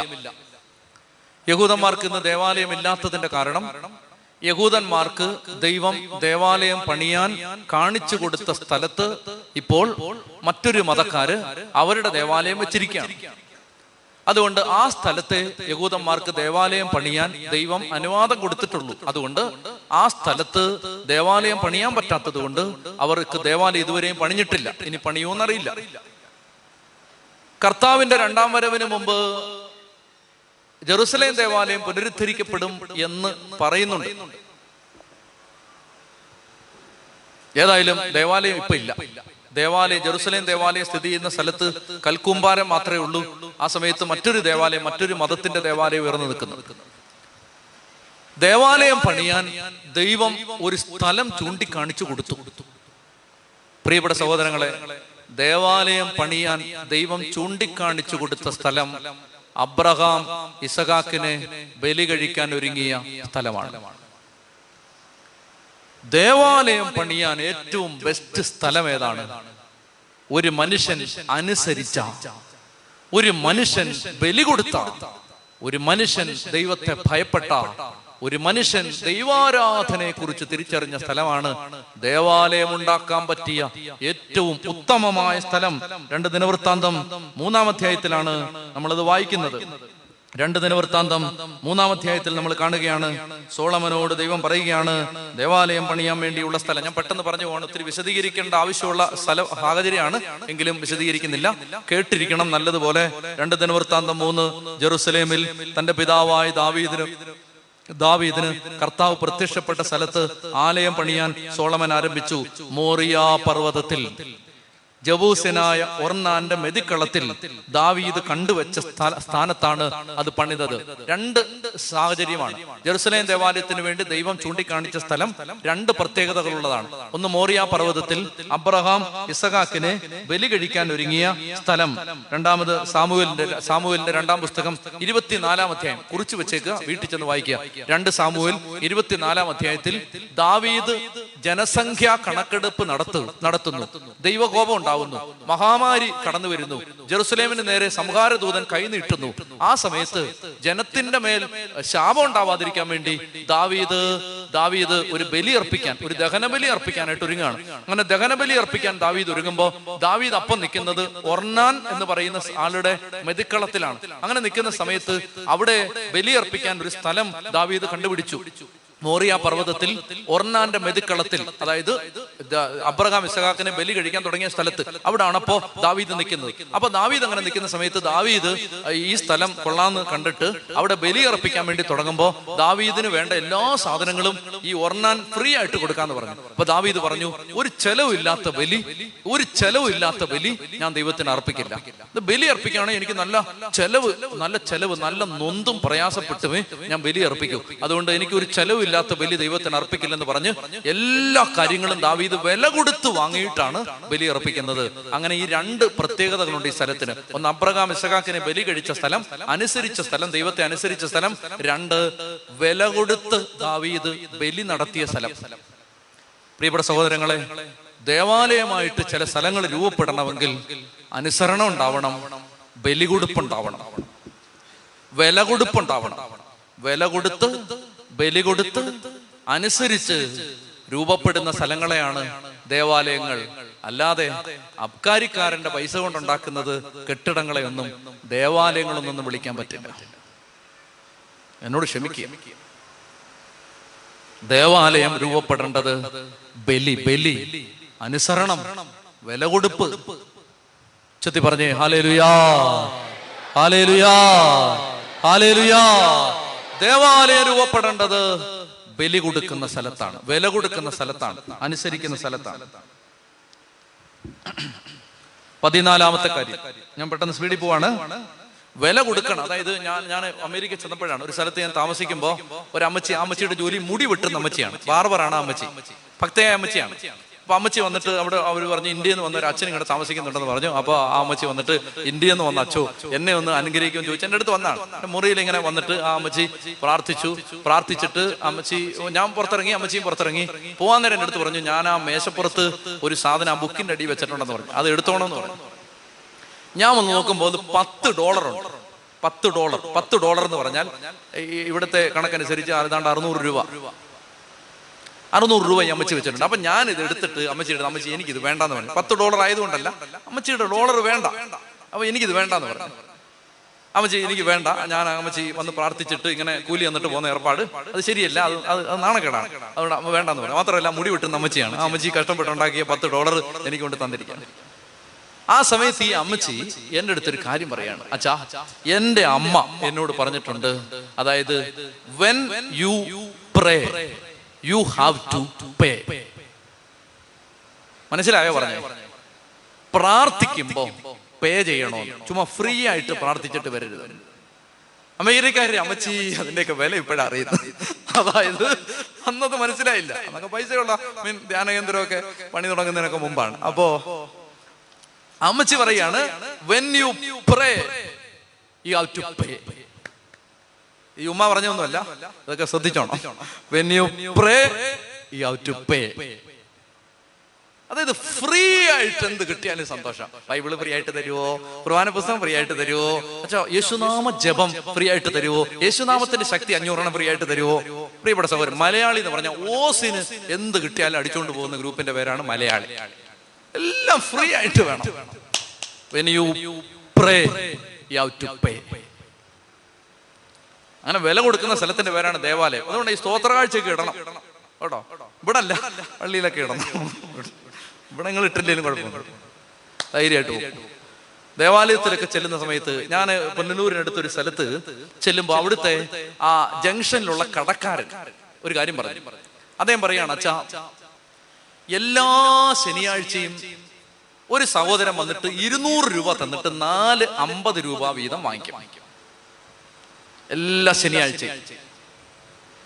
അപ്പൊ എന്തിനാ ചോദിച്ചത്? ഇത് സ്തോത്ര കാഴ്ച ഇടാനാണ് നാലമ്പത് രൂപ. ഇരുന്നൂറ് രൂപ തരും. നാലമ്പത് രൂപ രൂപയാക്കി കൊണ്ടിരിക്കും അപ്പോ നിങ്ങൾ സന്തോഷിക്കരുത്. ആ ജംഗ്ഷന്റെ തൊട്ടടുത്തൊരു കത്തോലിക്ക പള്ളിയുണ്ട്. ആ പള്ളിയിൽ ഒരു കുഞ്ഞാടാണ് ഈ നാലമ്പത് രൂപ വാങ്ങിച്ചത് നിങ്ങൾ വിചാരിക്കരുത്. അത് വാങ്ങിച്ചത് ഒരു പെന്തക്കൂസുകാരനാണ്.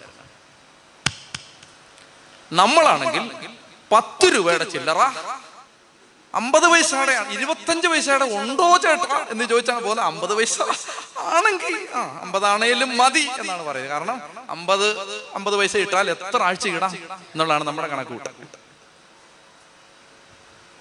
കൂടുതലൊന്നും പറയുന്നില്ല. ഇന്നെല്ലാം പിരിവിന്റെ കണക്കാ പറഞ്ഞുകൊണ്ടിരിക്കുന്നത്. അപ്പൊ അതുകൊണ്ട് പ്രിയപ്പെട്ടവരെ വില കൊടുക്കുന്ന സ്ഥലമാണ് ദേവാലയം. ഇനിയും പതിനാലാമത്തെ കാര്യം. മൂന്ന് മണിയായി.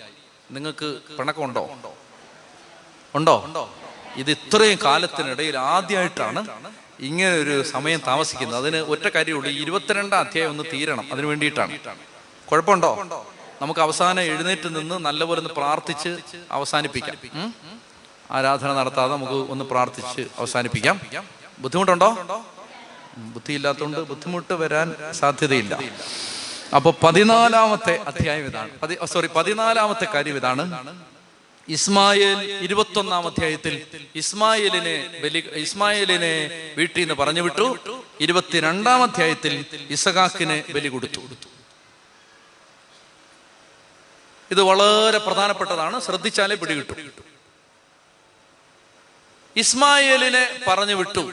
ഇസ്മായേലിനെ പറഞ്ഞു വിട്ടു എന്ന് പറഞ്ഞാൽ ഇസ്മായേൽ അനുവദിക്കപ്പെട്ട സന്തോഷമല്ല. ഇസ്മായിൽ എന്ന് പറഞ്ഞാൽ ദൈവം പറയാതെ ഉണ്ടായ സാധനമാണിത്. അവനെ വിട്ടേ പറ്റൂ. ദൈവം വിലക്കിയതാണ് ഇസ്മായിൽ. ശ്രദ്ധിച്ചണേ ശ്രദ്ധിക്കണേ. ദൈവം വിലക്കിയതാണ് ഇസ്മായിൽ. ദൈവം വിലക്കിയതാണ് ഇസ്മായിൽ. ദൈവഹിതത്തിന് വിപരീത ദിശയിലുണ്ടായ ആളാണ് ഇസ്മായിൽ. ദൈവം ആഗ്രഹിക്കാതെ ഉണ്ടായ ആളാണ് ഇസ്മായിൽ. അവനെ പറഞ്ഞു വിടുന്നതിനകത്ത് വലിയ കാര്യമൊന്നുമില്ല. അത് ദൈവം അനുവദിച്ചതല്ല. എന്ന് പറഞ്ഞാൽ ഭർത്താവ് ഞാൻ കള്ളുകൂടി നിർത്തി എന്നെ അനുഗ്രഹിക്കണേ. കാര്യമൊന്നുമില്ല. കള്ളു കുടിക്കാൻ പാടില്ല. മനസ്സിലായില്ലേ? ഞാൻ പതിനഞ്ച് സിഗരറ്റ് വലിച്ചുകൊണ്ടിരുന്ന് നിർത്തി കർത്താവേ എന്നെ അനുഗ്രഹിക്കണേ. എനിക്ക് അഭിഷേകം തരണേ. അഭിഷേകം തരുമായിരിക്കും ഇല്ലെന്നൊന്നും ഞാൻ പറയുന്നില്ല. പക്ഷേ അത് ഇസ്മായിലിനെ ഉപേക്ഷിക്കുന്ന അത്രേ ഉള്ളൂ. അതിന് അത്രയ്ക്ക് അത്രയ്ക്ക് വിലയുള്ളൂ. കാരണം നീ ചെയ്യാൻ പാടില്ലാത്തതാണ്. ചെയ്യാൻ പാടില്ലാത്തത് ചെയ്തിട്ട് അത് അവസാനിപ്പിച്ചു എന്ന് പറയുന്നതിനകത്ത് വലിയ കാര്യമൊന്നുമില്ല. എന്നാൽ പ്രിയപ്പെട്ട സഹോദരങ്ങളെ കോറുന്തോസുകാർക്ക് പൗലോസ്ലിക എഴുതിയ ഒന്നാം ലേഖനം പത്താം അധ്യായം ഇരുപത്തിമൂന്നാം വാക്യത്തിൽ ശ്രദ്ധിച്ചാൽ മതി. ഒന്ന് കോറിന്തോസ് പത്ത് ഇരുപത്തിമൂന്ന് എല്ലാം എല്ലാം നിയമാനുസൃതമാണ് എന്നാൽ എല്ലാം പ്രയോജനകരമല്ല. ഇസ്മായിൽ എന്ന് പറഞ്ഞാൽ ഇപ്പൊ ഞാൻ പാപം ഉപേക്ഷിച്ചു അതിനകത്ത് വലിയ പുണ്യമൊന്നുമില്ല പാപം ചെയ്യാൻ പാടില്ല. എന്നാൽ ഇസ്മായിലിനെ ബലി കൊടുക്കുക എന്ന് പറഞ്ഞാൽ ശ്രദ്ധിച്ചു കേട്ടോളുക. അത് ദൈവം തന്ന സന്തോഷമാണ്. മനസ്സിലാവുന്നുണ്ടോ? സോറി ഇസ്മായിൽ അല്ല ഇസഹാക്ക്. ഇസഹാക്ക് എന്ന് പറഞ്ഞാൽ താങ്ക് യു ഇസഹാക്ക് എന്ന് പറഞ്ഞാൽ ദൈവം തന്ന സന്തോഷമാണ്. ഇസ്മായിൽ ദൈവം തരാത്താണ് ചെയ്യാൻ പാടില്ലാത്തതാണ്. അവനെ വീട്ടിൽ നിന്ന് പറഞ്ഞു വിട്ടു എന്ന് പറഞ്ഞാൽ അതിനകത്ത് വലിയ പുണ്യൊന്നുമില്ല. പുണ്യം അങ്ങനെ നിങ്ങൾക്ക് കൃപയിൽ കയറണോ? ദൈവം തന്ന സന്തോഷങ്ങളെ വേണ്ടാന്ന് വെക്കാൻ പറ്റും. ദൈവം അനുവദിച്ചത്. അതാണ് പൗലോസ്ലിക പറയുന്നത് ഒന്ന് ദിവസം പത്ത് ഇരുപത്തി മൂന്ന് എല്ലാം നിയമാനുസൃതമാണ്. എന്നാൽ എല്ലാം പ്രയോജനകരമല്ല. എന്നെ ശ്രദ്ധിക്കണം. ആളുകൾ എന്നോട് ചോദിക്കാണ് അച്ഛാ ബിയർ കുടിക്കുന്നതിനകത്ത് കുഴപ്പമുണ്ടോ? വീഞ്ഞു കുടിക്കുന്നതിനകത്ത് കുഴപ്പമുണ്ടോ? സിനിമയ്ക്ക് പോകുന്നത് തെറ്റാണോ? അല്ലെങ്കിൽ ടി വി കാണുന്നത് തെറ്റാണോ?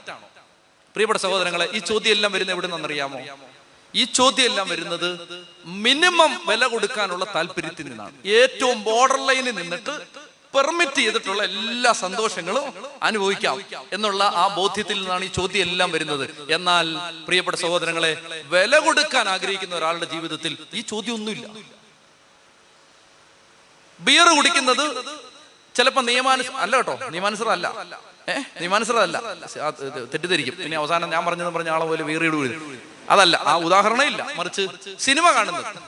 സിനിമ കാണുന്നത് സിനിമ കാണുന്നത് തെറ്റാണോ? തെറ്റൊന്നുമില്ല. അതായത് സിനിമ കാണുന്ന സിനിമ നീ നീ ഒരു സിനിമ കണ്ടു. അതിന്റെ പേരിൽ ദൈവത്തിന്റെ കൽപ്പനയൊന്നുമില്ല. സിനിമ കണ്ടരുതെന്ന് എന്നാ പ്രിയപ്പെട്ട സഹോദരങ്ങളെ പൗലോസ് പറയുകയാണ് ഈ സിനിമ കാണുന്നത് നിന്നെ പടുത്തുയർത്തുമോ? പടുത്തുയർത്തുന്നില്ലെങ്കിൽ ഇത് നിയമാനുസൃതമാണ്. തെറ്റൊന്നുമില്ല. പക്ഷേ അഭിഷേകം കൃപ ദൈവത്തിന്റെ തെരഞ്ഞെടുപ്പ് തലമുറകളുടെ അനുഗ്രഹം ഇതെല്ലാം വരുന്ന എവിടെ നിന്നാണ് ഈ അതിരെ നിന്നിട്ട് അനു- അനുവദനീയമായ എല്ലാം അങ്ങ് അനുഭവിച്ച് അനുഭവിച്ച് അനുഭവിച്ച് ഹല്ലേലിയ ഹല്ലേലിയ ഹല്ലേലിയ പാശാവരം. ഒന്നും നടക്കത്തില്ല. ഒരുപാട് പോകാനുണ്ട് അങ്ങോട്ട്. ഒത്തിരി ദൂരം പോകാനുണ്ട് അതായത് ദൈവം അനുവദിച്ചിട്ടുള്ള അനുവദിച്ചിട്ടുള്ള അനുവാദമൊക്കെ ഉണ്ട്. അതിന് തെറ്റൊന്നുമില്ല. പക്ഷേ ഇത് എന്നെ പടുത്തുയർത്തുന്നില്ല. അങ്ങനെയാണെങ്കിൽ ഇത് വേണ്ട. ഇതെന്നെ യേശുവിനോടുള്ള ബന്ധത്തിൽ നിന്ന് തടയുകയാണ്. ഇതെനിക്ക് അസ്വസ്ഥത ഉണ്ടാക്കുകയാണ്. ഇതെനിക്ക് പ്രയാസം ഉണ്ടാക്കുകയാണ്. ഇതെന്റെ സമയം കളയുകയാണ്. ഇതെനിക്ക് പ്രാർത്ഥിക്കാനുള്ള എന്റെ സമയം നഷ്ടപ്പെടുത്തി കളയുകയാണ്. ഇതെനിക്ക് ഇത് ഇത് കണ്ടത് വഴിയായിട്ട് ഇപ്പൊ ഫേസ്ബുക്ക് ഉപയോഗിക്കുന്നു. ഫേസ്ബുക്ക് എന്റെ കൂടെ വരുന്ന എന്നോട് ആത്മീയ അടുപ്പമുള്ള എല്ലാവരോടും ഞാൻ പറയും ഫേസ്ബുക്ക് ഡിലീറ്റ് ചെയ്യാൻ പറയും. ഫേസ്ബുക്ക് ഡിലീറ്റ് ചെയ്യാൻ പറയുന്നതിന്റെ കാരണം ഈ ഫേസ്ബുക്ക് കാണുന്നത് കൊണ്ട് ആത്മീയ വളർച്ചയൊന്നും ഉണ്ടാവില്ല തളർച്ചയേ ഉണ്ടാവൂ എന്ന് അത് ഉപയോഗിക്കുന്നവർക്ക് അറിയാം. ചെത്തി പറഞ്ഞേ ഹാലേലുയാ നമ്മൾ അറിയേണ്ടതും അറിയണ്ടാത്തതുമായ സകല ചവറും നമ്മുടെ തലേ വന്ന് കയറും അതുകൊണ്ട് അത് അത് ഉപയോഗിക്കാതിരിക്കുന്നതാണ് നല്ലത്. പ്രിയപ്പെട്ട സഹോദരങ്ങളെ അതുകൊണ്ട് ശ്രദ്ധിച്ചിരിക്കുക എല്ലാം നിയമാനുസൃതമാണ്. കൃപയിൽ വളരാൻ ആഗ്രഹിക്കുന്നവര് നിയമാനുസൃതത്തെ പിടിച്ചോണ്ടിരിക്കരുത്. മറിച്ച് കുറേ മുന്നോട്ട് പോകാനുണ്ട്. എന്നെ പടുത്തുയർത്താത്തതെല്ലാം ഈ വഴിയിൽ മാറ്റി വെച്ച് മാറ്റി വെച്ച് മാറ്റി വെച്ച് മാറ്റി വെച്ച് മാറ്റി വെച്ച് മുന്നോട്ട് പോകണം. ഇതെന്നെ പടുത്തുയർത്തുന്നില്ല. ഇത് പെർമിറ്റഡ് ആണ്. ഇത് കുഴപ്പമൊന്നുമില്ല. ദൈവത്തിന് പ്രത്യേകിച്ച് എതിരൊന്നുമില്ല. ഇത് ഈ ഒരു കാര്യത്തിൽ പക്ഷേ ഇത് ഗുണ ഗുണപ്പെടുന്നില്ല. അത് മാറ്റം മാറ്റം. ഇതാണ് ഇസ്മായേലും ഇസഹാക്കും തമ്മിലുള്ള വ്യത്യാസം.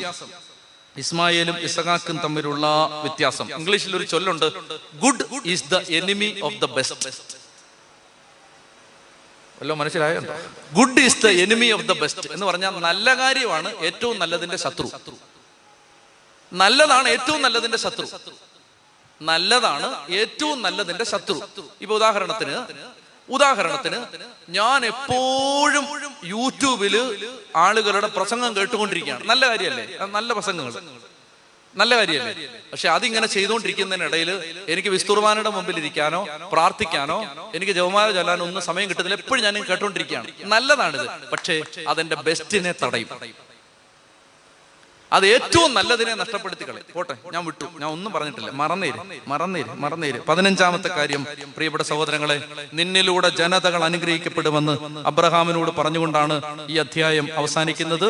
അബ്രഹാമെ നീ ദൈവത്തെ അനുസരിക്കാൻ നീ തയ്യാറെടുത്തതുകൊണ്ട് നിന്നിലൂടെ ഭൂമിയിലെ സകല വംശങ്ങളും അനുഗ്രഹിക്കപ്പെടും. പ്രിയപ്പെട്ടവരെ ഏറ്റവും നല്ലത് ബലി കൊടുക്കുന്നവനിലൂടെ ഭൂമുഖത്തെ സകല വംശങ്ങളും അനുഗ്രഹിക്കപ്പെടും. കർത്താവ് പറയുകയാണ് അബ്രഹാത്തോട് വളരെ വ്യക്തമായിട്ട് ദൈവം പറയുകയാണ്. പതിനെട്ടാമത്തെ വാക്യം നീ എന്റെ വാക്കനുസരിച്ചുകൊണ്ട് നിന്റെ വാക്കനുസരിച്ചത് വാക്കനുസരിച്ചതുകൊണ്ട് നിന്റെ സന്തതിയിലൂടെ ലോകത്തിലെ ജനതകളെല്ലാം അനുഗ്രഹിക്കപ്പെടും. തീർന്നു. നീ എന്നെ അനുസരിച്ചതുകൊണ്ട് നിന്റെ സന്തതിയിലൂടെ ലോകത്തെ ജനതകളെല്ലാം അനുഗ്രഹിക്കപ്പെടും. ആരാണ് ലോകത്തെ എല്ലാ ജനതകളും അനുഗ്രഹിക്കപ്പെടാൻ ഇടയാക്കിയ അബ്രഹാമിന്റെ ആ സന്തതി? യേശു ക്രിസ്തു നീ എന്നെ അനുസരണ്ടോ ഇരുപത്തിരണ്ടാം അധ്യായം അങ്ങനാണ്. യേശു ക്രിസ്തുവിന്റെ നിഴൽ പതിഞ്ഞു കിടക്കുന്ന അധ്യായമായി മാറുന്നത്. നീ എന്നെ അനുസരിച്ചത് കൊണ്ട് മോനെ നിന്റെ ഒരു മകനിലൂടെ ഭൂതലത്തിലെ എല്ലാ വംശങ്ങളും അനുഗ്രഹിക്കപ്പെടും. ഇതാ സകല ജനത്തിനും വേണ്ടിയുള്ള സന്തോഷത്തിന്റെ സദ്വാർത്ത ഞാൻ നിങ്ങളെ അറിയിക്കുന്നു. നിങ്ങൾക്കായി ഒരു രക്ഷകൻ കാലിത്തൊഴുത്തിൽ പിറന്നിരിക്കുന്നു. ശ്രദ്ധിച്ച മകൾ എല്ലാവരും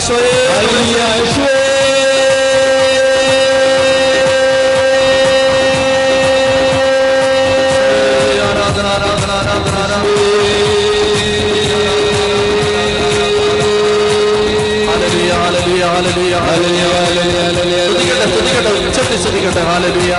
ആരാധന ആരാധന ആരാധന ആരാധന ആരാധന ആരാധന ആരാധന ആരാധന ആരാധന ആരാധന ആരാധന ആരാധന ആരാധന ആരാധന ആരാധന ആരാധന വർഷങ്ങളായി തലവേദന മൂലം വലിയ മൈഗ്രെയിൻ രോഗപീഠമുണ്ട്. വേദനിക്കുന്ന മൂന്ന് വ്യക്തികളുടെ മേൽ കർത്താവിന്റെ അത്ഭുതകരമായി സൗഖ്യം വന്ന് വ്യാപരിക്കുന്നു. ഈശോ വിടുവിക്കുന്നതായി ആത്മാവ് വെളിപ്പെടുത്തുന്നു. സ്തുതിക്കട്ടെ. അഞ്ചു വർഷത്തോളമായി കുടുംബജീവിതത്തിൽ വലിയ അസ്വസ്ഥത നേടിക്കൊണ്ടിരിക്കുന്ന ഒരു കുടുംബത്തെ വൈശാസിക ബന്ധനത്തിന് വിടുവ് നൽകി. കർത്താവ് കുടുംബത്തിന് ബന്ധനത്തിന് വിടുവ് നൽകിക്കൊണ്ട് അനുഗ്രഹിച്ചുകൊണ്ടിരിക്കുന്നതായിട്ട് വെളിപ്പെടുത്തുന്നു. പതിനാല് വയസ്സ് പ്രായമുള്ള ഒരു കുഞ്ഞ് മരണപ്പെട്ടു പോയതിന്റെ വേദനയോടെ പ്രാർത്ഥിക്കുന്ന മാതാപിതാക്കൾ അച്ഛന്റെ ഈ ക്ലാസ്സിലൂടെ വലിയ മനസമാധാനത്തിലേക്ക് ശാന്തതയിലേക്ക് സ്വസ്ഥതയിലേക്കും സന്തോഷപ്പെടുത്തുന്ന അനുഗ്രഹിച്ചുകൊണ്ടിരിക്കുന്ന ആത്മാ വെളിപ്പെടുത്തുന്നു. കരൾ രോഗിയായ ഒരു വ്യക്തിക്ക് ഈ സമയത്ത് കഥാവിന്റെ ആത്മാവ് സൗഖ്യം നൽകിക്കൊണ്ടിരിക്കുന്നതായിട്ട് പരിശുദ്ധാത്മാവ് വെളിപ്പെടുത്തുന്നു. ഇനി കരങ്ങൾ ഉയർത്തി വിളിച്ച് പ്രാർത്ഥിക്കട്ടെ ला ला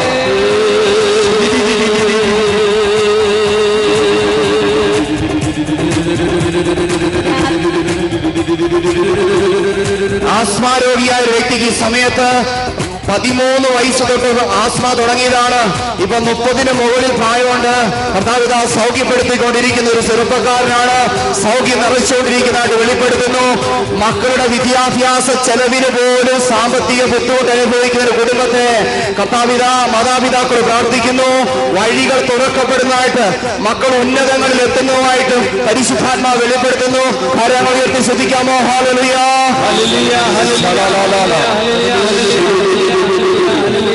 Shri സ്വപ്നം കണ്ട് ഭയപ്പെട്ട് കരയുന്ന ഒരു കുഞ്ഞിനെ ഈശോ ആ പിടിയിൽ നിന്ന് മോചിപ്പിക്കുന്നതായിട്ട് പരിശുദ്ധാത്മാവ് വെളിപ്പെടുത്തുന്നുണ്ട്. ഞാൻ നിലനിൽപ്പിന്റെ വരത്തിന് വേണ്ടി പ്രാർത്ഥിക്കുകയാണ്. വീണ്ടും വീണ്ടും കുമ്പസാരിക്കും. വീണ്ടും വീണു പോകുന്ന ഒരവസ്ഥ. ഈ ഒരു അവസ്ഥയിൽ വേദനിച്ച് പ്രാർത്ഥിക്കുന്ന ഒരു വ്യക്തിക്ക് ഈശോ നിലനിൽപ്പിന്റെ വരം കൊടുത്ത് അനുഗ്രഹിക്കുന്നതായിട്ട് കർത്താവ് വെളിപ്പെടുത്തുന്നു. ഈശോയെ നന്ദി പറഞ്ഞു വീട് പണി പൂർത്തീകരിക്കാൻ പറ്റുന്നില്ല. ഒരു തകർന്ന് വീട് പണിക്ക് വേണ്ടി ആഗ്രഹിക്കുന്നു. സാമ്പത്തികമായിട്ട് ഒത്തിരി ഞെരുക്കം അനുഭവിക്കുന്നു. വീടിന് ഒ- വീട്ടിലെല്ലാം വെള്ളം വീഴുന്ന ഒരു വീടാണ്. ആ വീട്ടിൽ കർത്താവ് നിൽക്കുന്നതായിട്ട് പരിശുദ്ധാത്മാവ് വെളിപ്പെടുത്തുന്നു. കർത്താവ് കുടുംബത്തെ അനുഗ്രഹിച്ചുകൊണ്ടിരിക്കുന്നതായിട്ടും കുടുംബത്തെ ഒത്തിരി കടബാത്തിൽ ഈശോ ഇടപെടുന്നതായിട്ടും പരിശുദ്ധാത്മാവ് വെളിപ്പെടുത്തുന്നു. ലോൺ എടുത്ത് തകർന്ന ഒരു കുടുംബത്തെ ഈശോ അനുഗ്രഹിച്ചുകൊണ്ടിരിക്കുന്നതായിട്ട് വെളിപ്പെടുത്തുന്നു. വസ്തു വിറ്റുകൊണ്ടിരിക്കുന്ന ഒത്തു ഒത്തിരി വസ്തുക്കൾ ഉണ്ടായിരുന്നു വിറ്റ് വിറ്റ് വിറ്റ് വലിയ കടബാധ്യതയിൽ അനുഭവിക്കുന്ന ഒരു കുടുംബത്തെ കർത്താവ് ബന്ധനത്തിന്റെ വിടുതൽ നൽകി സാമ്പത്തിക വിശ്വത്തിൽ ഈശോ അനുഗ്രഹിച്ചുകൊണ്ടിരിക്കുന്നതായിട്ട് ആത്മാവ് വെളിപ്പെടുത്തുന്നു. വെള്ളപ്പാണ്ടുള്ള ഒരു വ്യക്തിയുടെ അടുക്കൽ പരിശുദ്ധ അമ്മ വന്നു നിന്ന പാണ്ടുകളിൽ കൈകൾ വെച്ച് സൗഖ്യം തരുന്നതായിട്ട് കർത്താവ് വെളിപ്പെടുത്തുന്നു. ഒത്തിരി മക്കളുടെ കാലുകളിലെ ചങ്ങലകളെ പരിശുദ്ധാത്മാവ് അഴിച്ചു മാറ്റുന്നതായി വെളിപ്പെടുത്തുന്നു. തൊണ്ണൂറിലധികം കുടുംബങ്ങളിൽ നിന്ന് പൈശാസിക ബന്ധനങ്ങൾ വിടുതൽ നൽകി സമയത്ത് കർത്താവ് വിടുതൽ നൽകിക്കൊണ്ടിരിക്കുന്നതായിട്ട് പരിശുദ്ധാത്മാവ് വെളിപ്പെടുത്തുന്നു. ഇതാ ഭവനത്തിലായിരിക്കുന്ന ആർക്കോ കർത്താവ് സൗഖ്യം നൽകിക്കൊണ്ടിരിക്കുന്നതായിട്ട് വെളിപ്പെടുത്തുന്നു. ദാമ്പത്യ വിശിഷ്ടത പാലിക്കാൻ ഈ കൂട്ടായ്മയിൽ അനേകർക്ക് കർത്താവ് ഏതാനും പേർക്ക് കൃപ നൽകിക്കൊണ്ടിരിക്കുന്നതായിട്ട് ആത്മാ വെളിപ്പെടുത്തുന്നു. വലിയ വിശുദ്ധി വലിയ ത്യാഗം ഏറ്റെടുക്കാൻ പരിത്യാഗം ഏറ്റെടുക്കാൻ അനുസരിക്കാനുള്ള കൃപ നൽകി കൂട്ടായ്മയെ അനുഗ്രഹിച്ചുകൊണ്ടിരിക്കുന്നതായിട്ട് ആത്മാ വെളിപ്പെടുത്തുന്നു. വിദേശത്ത് ആയിരിക്കുന്ന ഒരു വ്യക്തി പോലീസ് കേസുമായി ബന്ധപ്പെട്ട് വിദേശത്ത് വേദനയിലായിരിക്കുന്ന ഒരു കുടുംബത്തിന് തമ്പുരാൻ അത്ഭുതകരമായ ഒരു രക്ഷ കൊടുക്കുന്നതായിട്ട് കർത്താവ് വെളിപ്പെടുത്തുന്നു.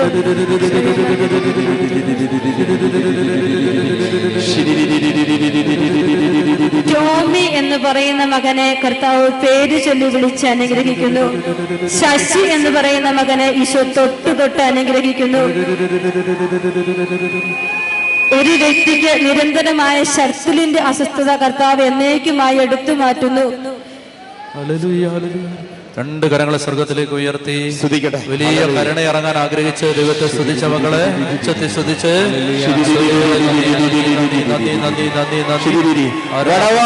സെമിനാരിയിലേക്ക് ഒരു വ്യക്തിയെ നയിക്കുന്നതായിട്ട് പരിശുദ്ധാത്മാവ് വെളിപ്പെടുത്തുന്നു.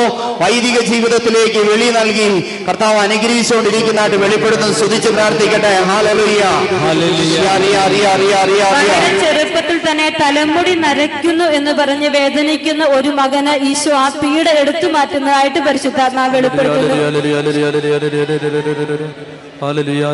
നിരന്തരമായ കോപം കാരണം കയ്യിൽ കിട്ടുന്നതൊക്കെ തല്ലി ഉടയ്ക്കുന്ന ഒരു മകന് വേണ്ടി പ്രാർത്ഥിക്കുന്ന അമ്മയുടെ പ്രാർത്ഥന കേട്ട് ഈശോ ആ മകന് വിടുതൽ കൊടുക്കുന്നതായിട്ട് കർത്താവ് വെളിപ്പെടുത്തുന്നു. ചോദിക്കുവിൻ നിങ്ങൾക്ക് ലഭിക്കും അന്വേഷിക്കുവിൻ നിങ്ങൾ കണ്ടെത്തും. മുട്ടുവിൻ നിങ്ങൾക്ക് തുറന്നു കിട്ടുന്നൊരു വചനം ഈശോ ഈ സമൂഹത്തിന് വേണ്ടി തന്നെ അനുഗ്രഹിക്കുന്നു. കൊല്ലത്തുനിന്ന് വന്ന ഒരു വ്യക്തിയെ കർത്താവ് അനുഗ്രഹിച്ചുകൊണ്ടിരിക്കുന്ന പരിശുദ്ധാത്മ വെളിപ്പെടുത്തുന്നു. ആ കുടുംബത്തെ വലിയ ഞെരുക്കം അനുഭവിക്കുന്ന കുടുംബത്തെ കർത്താവ് പ്രത്യേകം ആശീർവദിക്കുന്നതായിട്ട് വെളിപ്പെടുത്തുന്നു.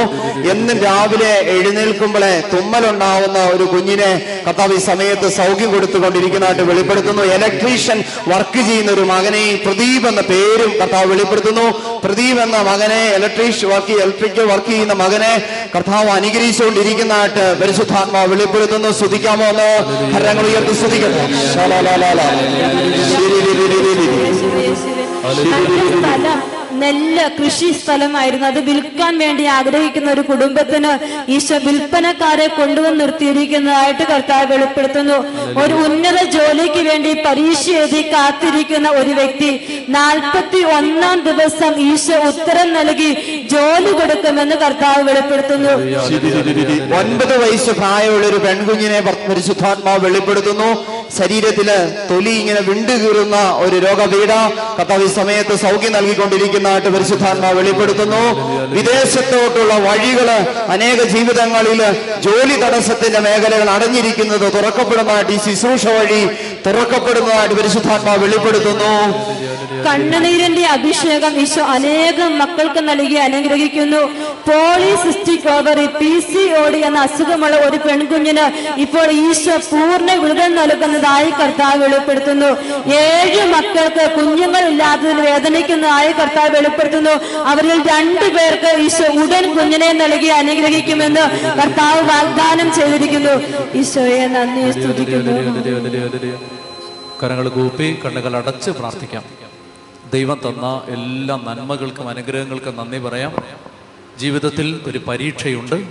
ആ പരീക്ഷ നാം എഴുതി ജയിക്കുമ്പോഴാണ് കൂടുതൽ തലമുറകളുടെ അനുഗ്രഹം തലമുറകളിലേക്ക് പകരപ്പെടുന്ന അനുഗ്രഹം നമ്മളിലൂടെയും നമ്മുടെ സന്തതികളിലൂടെയും ലോകം അനുഗ്രഹിക്കപ്പെടുന്ന അനുഗ്രഹം നമുക്ക് കിട്ടുന്നത്. ചെറിയ കാര്യങ്ങൾ അനുസരിക്കാം എളുപ്പമുള്ള കാര്യങ്ങൾ അനുസരിക്കാം ബുദ്ധിമുട്ടുള്ള കാര്യങ്ങളും അനുസരിക്കാം. ദൈവത്തിന്റെ കൃപയാചിച്ച് പ്രാർത്ഥിക്കാം.